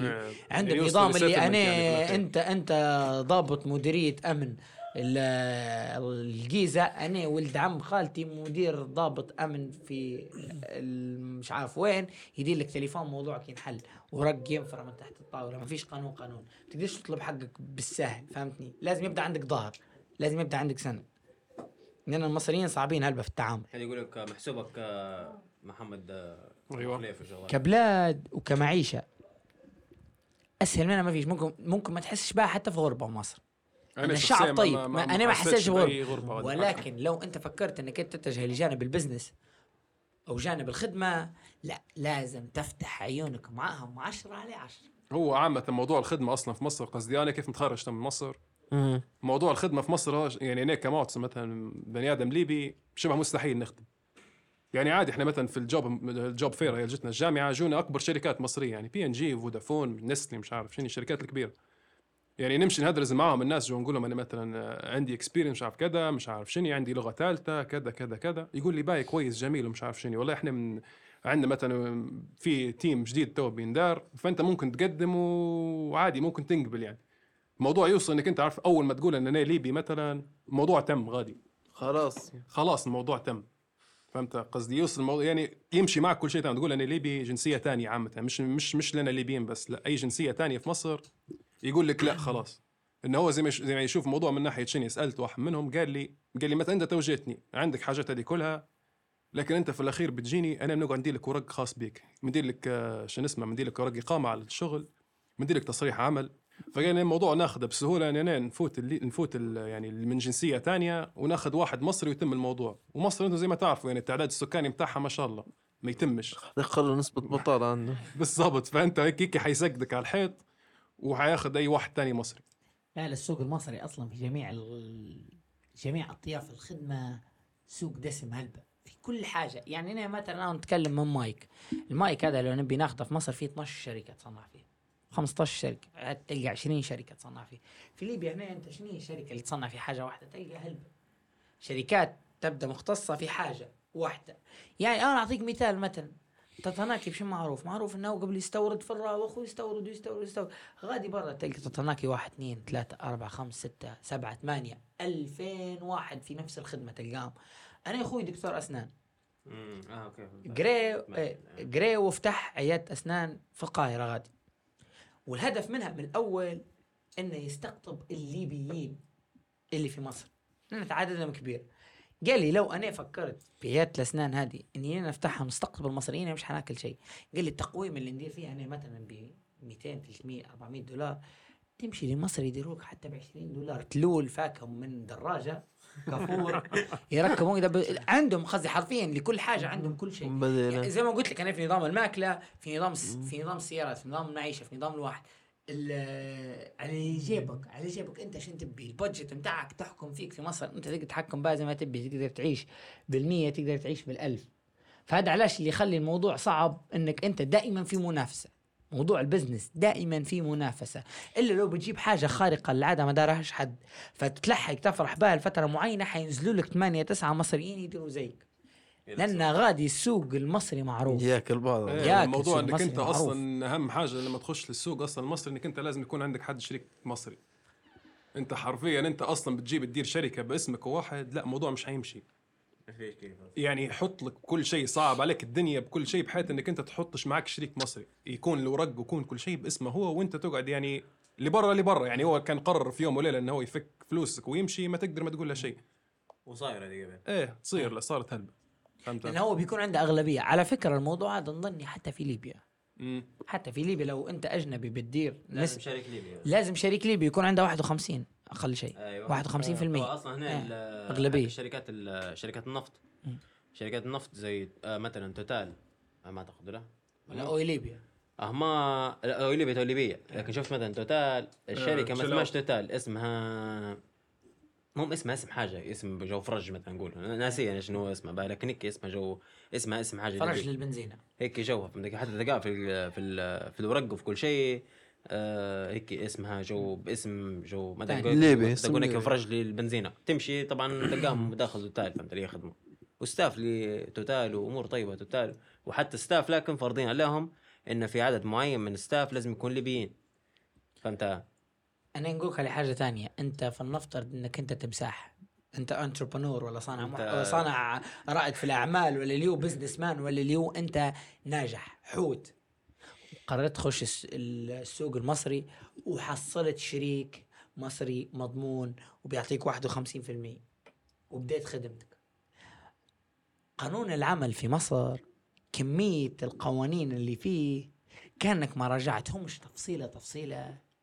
يجيك واحد ضابط في ضباط في الكويسين وفي المش كويسين. يجيك ضابط ولا مفتش يبدأ ناصب إنه هو بيطلع من وراك بفلوس. يجيب لك قانون من وسط القوانين هذا يلصقه لك يفبركه لك يحشيه لك يجيك يطلعك أنت غلط. معرض مساءلة قانونيه فموضوع الخدمة في مصر معقد بنسبة عملاقة. بنسبة كبيرة, كبيرة. يعني أنا مثلا أخوي باش تمن حقه مع الشريك المصري هذا. الشريك المصري هذا كان دافع حتى هو نسبة مقابل ال share stock متاعها فهمتني في ال- النسبة متاعها في العيادة هو دفعها فهمتني؟ تمام. دفعها وفتحت العيادة والمربح متاعها يرجع له من وين؟ من الفلوس اللي هو دفعها. إيه. بعد وقت أنت طبعا ما, ما يبدأ هو في البداية طبعا أنت لما تبدأ معاه مع شريك مصري لما بتفتح الشركة لازم يبدأ الشريك مصري عنده الأغلبية. لكن مع الوقت تقدر تقدر تسحب منه تقدر تسحب منه النسبة فهمتني مم. بنسب معينة متفق عليها بنسب معينة منصوبة في القانون ولكن أنت بعدين تقدر تخلي الأغلبية لك أنت مع الوقت مم. بس الفكرة أنك أنت كيف تقدر تسحب منه النسبة هذه وتعوض عليها ماديا أو أنك أنت الاتفاق اللي بينك وبينه ما يضركش مم.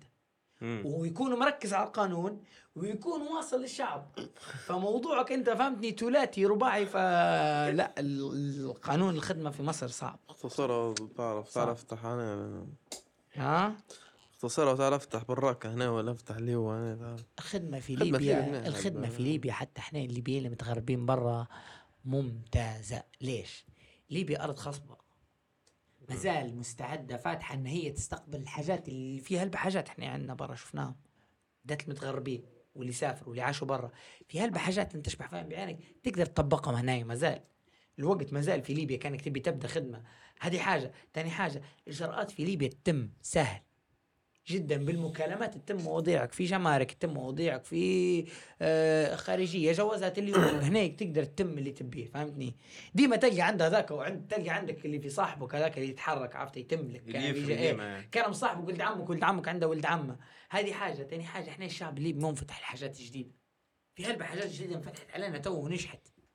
هلبة هناك هذا زي توصيل أنت مثلا توصيل. من إمتى إيه. كان في حاجة اسمها من إمتى إحنا نفكروا في ماكلة جينا للحوار عندك معهم sponsor ما هذا مع. حفظ الألقاب معنا لكن بريس جاب لي اسمه قبل مش آه باهي. مع حفظ الألقاب يعني. وفي حاجات هلبة جديدة تقدر تديرها داخلية وخارجية في أنظمة الدولة وبرا أنظمة الدولة. حتى منظومة جوازات تقدر كأنك أنت واصل في الدولة تقدر تجيب استثمار وتعدل فيها وتطلع برضه بفلوس. خدمة هنا في ليبيا ممتازة كأنك تبي تدير فلوس تو عكس برا. موضوع بسيط قصدي لدرجة إنك أنت شني إنك أنت قصدي بني آدم عايش برا يعني موضوع ببساطة إنك أنت تشوف برا شنو مدايرين وتجي تديرها هنا.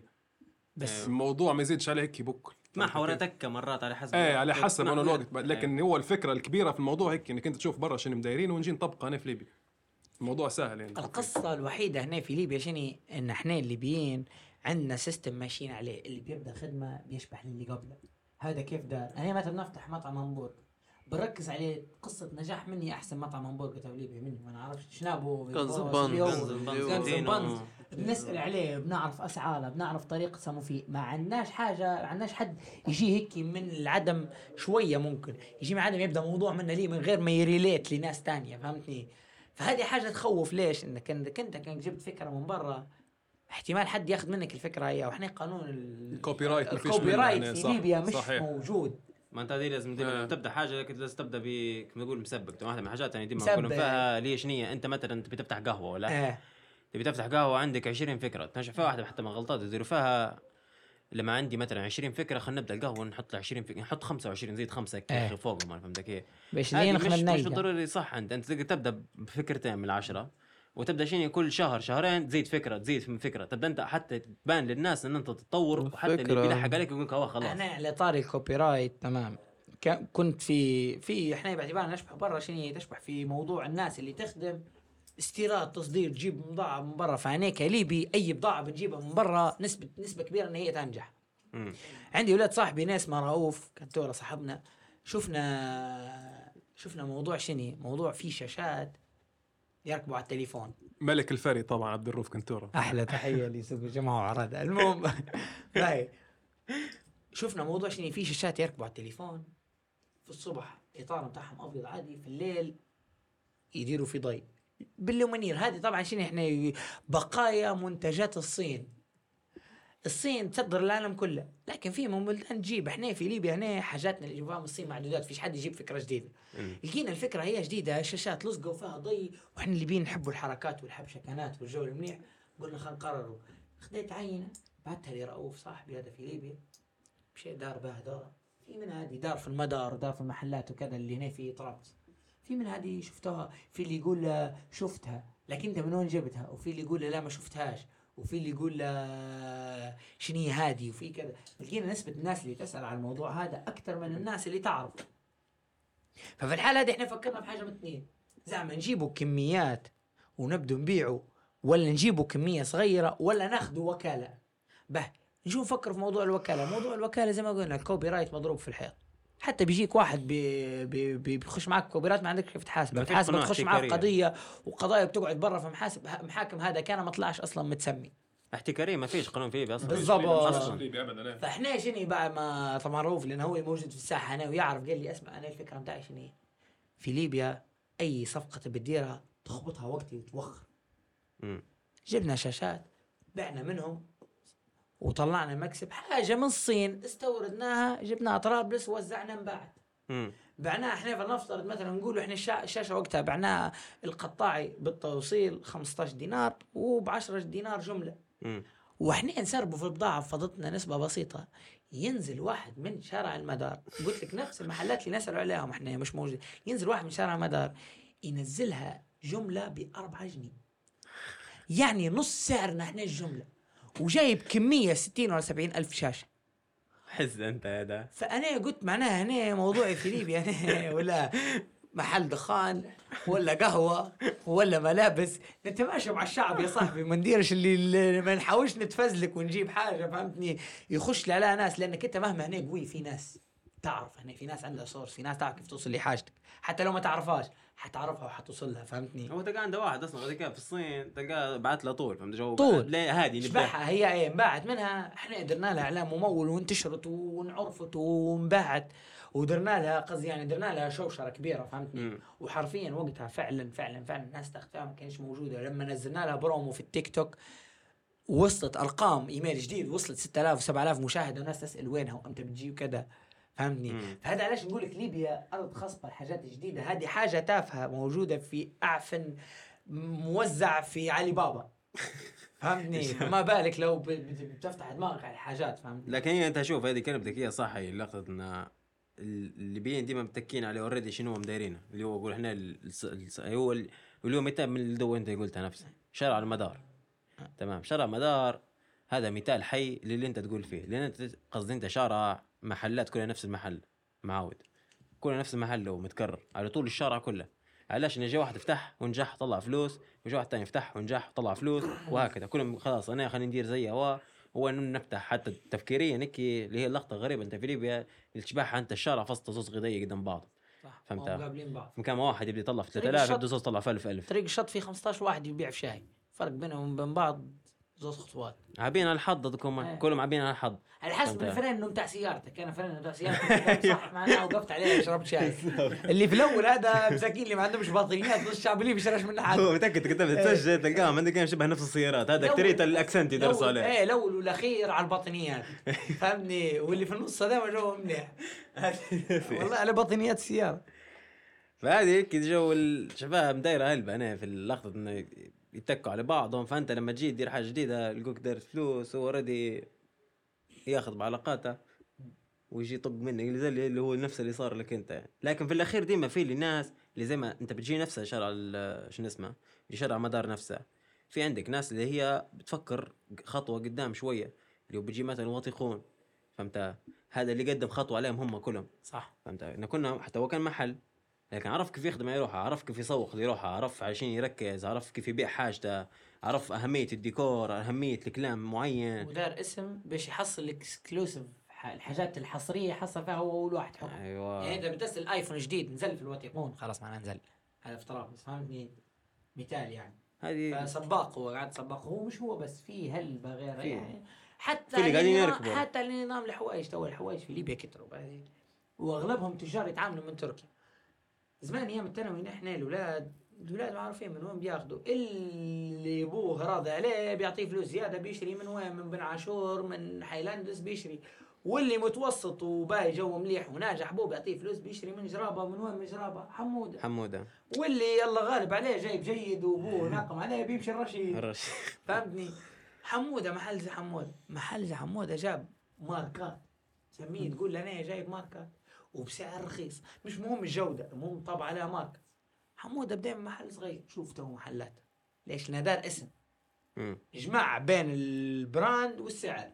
جماع بين الماركة والسعر فهمتني؟ وصل تو ممكن تمشي تلقى شنو؟ تلقى والله البضاعة اللي عنده مرات ما تاخذهاش. مرات تعجبكش أنت. ولكن في لها زباين ودخل ودخل راهو ويدخل. ودخل راهو شو اسمه راهو إيه. راهو عندي كم راهو حمودة على قد ما يبان الموضوع بسيط لكن. حمودة راهو غير هالبط اللبس في ليبيا اسم إيه هو أول من دخل جو المشرك واللي يدخل جو. الطايح واللي جو هو كله هو يعتبر من أول واحدين يدخلهم والاسم هنا في ليبيا يفرق أنت بنيت اسم أنت ضامن مكسبك نعطيك مثال تاني مم. وهل يخفى القمر الحاج فتحي الله حلو مثال هذا داروا البانكيك وداروا ال pistachio والفستق والبريوش والكواسو قاعد يقول يا جماعة يا ظل الحاج فتحي في ربيه تمر ولوز يتعاركوا عليه عراك. وقهاوي ولا عزاء للقهوي فهمتني؟ مطاعم. الهمبرجات ودي برضه في ناس قاعدة تمشي تاكل من الكشك بتاع المدينة مش عارف وين وقاعدة الناس تدور. فتحوا مط... ففي ناس تخش في بضاعه تدير في حاجة جديدة تنجح ولكن راهو في أسامي قديمة. مهما درت مش حتقدر تطمسها. في من الناس تقول لك أنا مثلا نمشي نفطر آه، في آه، مثلا موزارت فطور بتاع موزارت.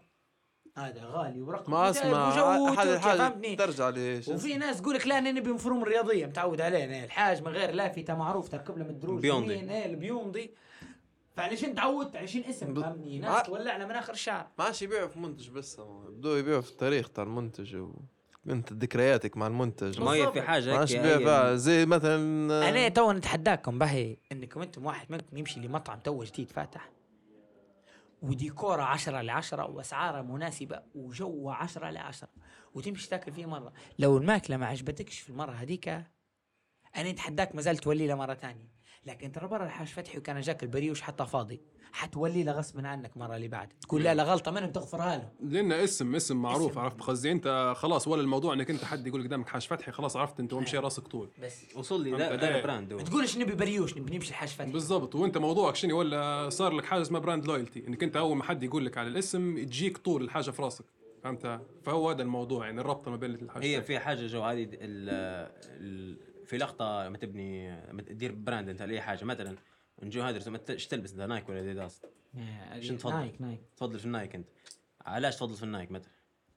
لأنه مربوط بكريستيانو رونالدو لكن مثلاً لكن أنا مو أنا مو يعني مثلا من ناحية لبس وسبدرات أنا مفضل نايك ليش؟ مريحات أكثر بالنسبة لي. لكن أنت لو مقعمز في جلسة جو قاعمز وقاعد يسبوا في النايك. قال لي مثلا جو بتاع عبيط بتاع كذا. أنت شنو أول حاجة؟ يا أنت عندك هو نقول إحنا ما بتريليتها لروحك طول أنت تنسبها لروحك طول إنهم ما يتكلموا علي. أيوه. فهمت كيف؟ أيوه. خيرك أنت شو تبي؟ فأنت ربطها بروحك أنت. فأنت واحدة من يا اما بتدافع طبعا. هيك جولاء أولاد نايك بالعكس انت واحدة يا اما أنت داخلين شو بتقول؟ بتقول ما يفهموش. فمش حتعب روحك يعني أنت وجعاتك. فهمت هذه طبعا شنو؟ أنت عندك بدايه اللي هو نفسه اللي قالها معتصم أنت عندك جو براند لويالتي أنت جو هذه البراند تمثل فيك أنت في حاجة. فهمت؟ صح. فأنت تبدأ تدافع عليها. بين... تعرف من غير ما هم حتى جو مدرين أي موضوع أنت تدافع عليهم. أنا في في ليبيا في قهوة ترقيلة وهم عايشين غاديك فهذه أنا- نفسها اللي هو اللي نقول حاج فتحي وصلها اللي هي انت شنو لقطة إن هذا جو حاجة جو ولاد البلاد ولاد البلاد اللي طرابلسية إحنا اللي ناكلوا في بريوش والوحدة فهمت كيف؟ هذا الجو بتاعنا إحنا فهمت؟ فهو بدأت الناس جو خلاص وصلت لمرحلة إنه يشبح في روحه حاج فتحي هذا الجو يمثل فيه. هو نفس الموضوع عامة إنك أنت أصلا لما حتى تبي تخدم بتدير خدمة جديدة ولا بتدير حاجة أول شيء المفروض تركز فيه موضوع ال brand loyalty إنك أنت توصل مرحلة من مثلا أنت وأنا شني أنا مداير محل يا سيدي يبيع في تواصي تمام؟ طبيعي إن أنا بعد ما نفتح المحل. هو مثلا درت تواصي درتهم برسمة معينة. بيجي بعدها بفترة حي واحد يفتح نفس المكان هو بنفس التواصي بنفس كل شيء. لكن الموضوع إنك أنت تركز عليه كيف تقعد في عندك brand loyalty ليك أنت. يعني أنت الناس خلاص مثلا حبت مكانك. فحتى لو في مكان تاني يقدم في نفس الشيء كيف تخلي الناس إن هم لا يقعدوا معك هو أنت بس ومش هيك بس؟ انه حتى لما يجي الموضوع الهدرزه يقعدوا يدافعوا عليك أنت المكان. فهمت؟ فتعرف إنك أنت خلاص وقتها وصلت فعلا. أنت خدمتك هي مستحيل تطيح. ف ليبيا الحبيبه فيها فلوس. كان بتنوضوا يا شباب. فيها فلوس. أي نوضوا نجيبوا فلوس. أبدأ بصفحة في الإنستغرام. أول حاجة ودير اعلان ممول. وكان ما عرفتش دير اعلان ممول. تحية لخونا رؤوف كان لا، لا. هذا سوق الجمعة. خاشين فيها السرقه قبل إيه لا موضوع تو موضوع كل الناس بدات بدي كنت كلها أونلاين يعني. الأونلاين. بدات تفرق. هذا مع أسهل. الناس، إيه. تمام أمور طيبة. إحنا آه. 100% هيك نتمنى إنكم أنتم استفدتوا من آه، لا بالعكس آه، سلسه مشيت- الأفكار. لا، اللي مش. موجودة أصلا. لا لا مشيت بسلاسه مليحه. الحلقة وبارك. الله فيك. أنسنا حصلنا طبقنا عليك. بارك الله طبعا آه، الكنتورة اللي نجبده في اسمه كان مع حلقة ملك الفري في ليبيا. باهي آه، خصص الكنتورة. أنا وراها على فكرة بس آه، كنتورة الأولاد حكوا لي شوية هيك ف آه، نبي نعرف هلبة مازال على التحديات ال- قصة المغامرة كنتورة. حتستفيد. لكن أنا خايف على البودكاست بتاعكم منا. نهاية البودكاست أنا خايف نا- يبيع لنا نبيعوا له بودكاست إيه حتبيعها أنت. أنا خايف عليكم منها ليش؟ لأن احتمال وأنت تتكلم توقع في عقود. عقود الشقة والديجي علوا حتى هو معاكم. أنا مع بعض. أنا خايف نوض شوي ونولي نلقى باع اللي فهد لا، خلاص. فهد حصته من البود هو عاجبك من بكر قام عندك. حاليا آه. إيه. وعندنا طبعا نفس الشيء مع معتصم. عندنا أكثر موضوع ندرس معه تو مع معتصم. باش نوتوا لك حتى حلقه بحكم إن أنت تو قاعد معنا أكثر يعني مش هذا شوية وبكتا فالأستاذ أحمد الوسطى شنو يا أحمد الوسطى تبي تدرس معنا ولا تبيش؟ خلى على الله. أحمد. تو يكمل بني ويجي يحكي لكم عن يجي البني. يحكينا عن البني. إيه. يجي يقول حاجة والله ما نجيب سيرته المهم أنا بالنسبة من جهتي هنا آه منورين هلبا شباب. ومنور طبعا زيزو كالمين جست أنت. وأنسنا ونورت ليبيا. وحق شوفتك وجيتك آه والله لا دارتك فريش مليح حقك. بارك الله فيك. هالبا لا حرجت. وبارك الله فيك. أنا من جد راسنا ماتص ما تلاقيتش معنا كانت جمع أنا نجمع بينكم ديما. شوف. حتى أخونا فهد جاي من ريزر من ريو دي جانيرو. دريكت أنا ما تيجا أنا بالنسبة لي خلاص سلمت فهد آه، كان عندك آه، لا لا. مية مية. حلقة جميلة سلسة لسطة بيروح هي آه عندك. حاجة معتصم؟ بعدها كان عندك حاجة زياد وخلنا نسلمه كلام لا الأمور هانية إن شاء الله. امور طيبة 100% انت الله استمر يا اسد عاش. قيد تقدرها يا غالي. منور يا باشا. إن شاء الله موفقين في اللي تديروا فيه وإن شاء الله من هنا لأعلى. وأكيد أنا طبعا آه، تواجدي معاكم آه، حيوصلكم لل... حيوصلكم للعالمية. يوصلكم لمكان فوق ممكن أعلى مسقفها هو اللي إحنا فيه بشوية فهمتني؟ ومنورين وبالتوفيق يا أولاد. منور زيزو منورين شباب. البودكاست. سلام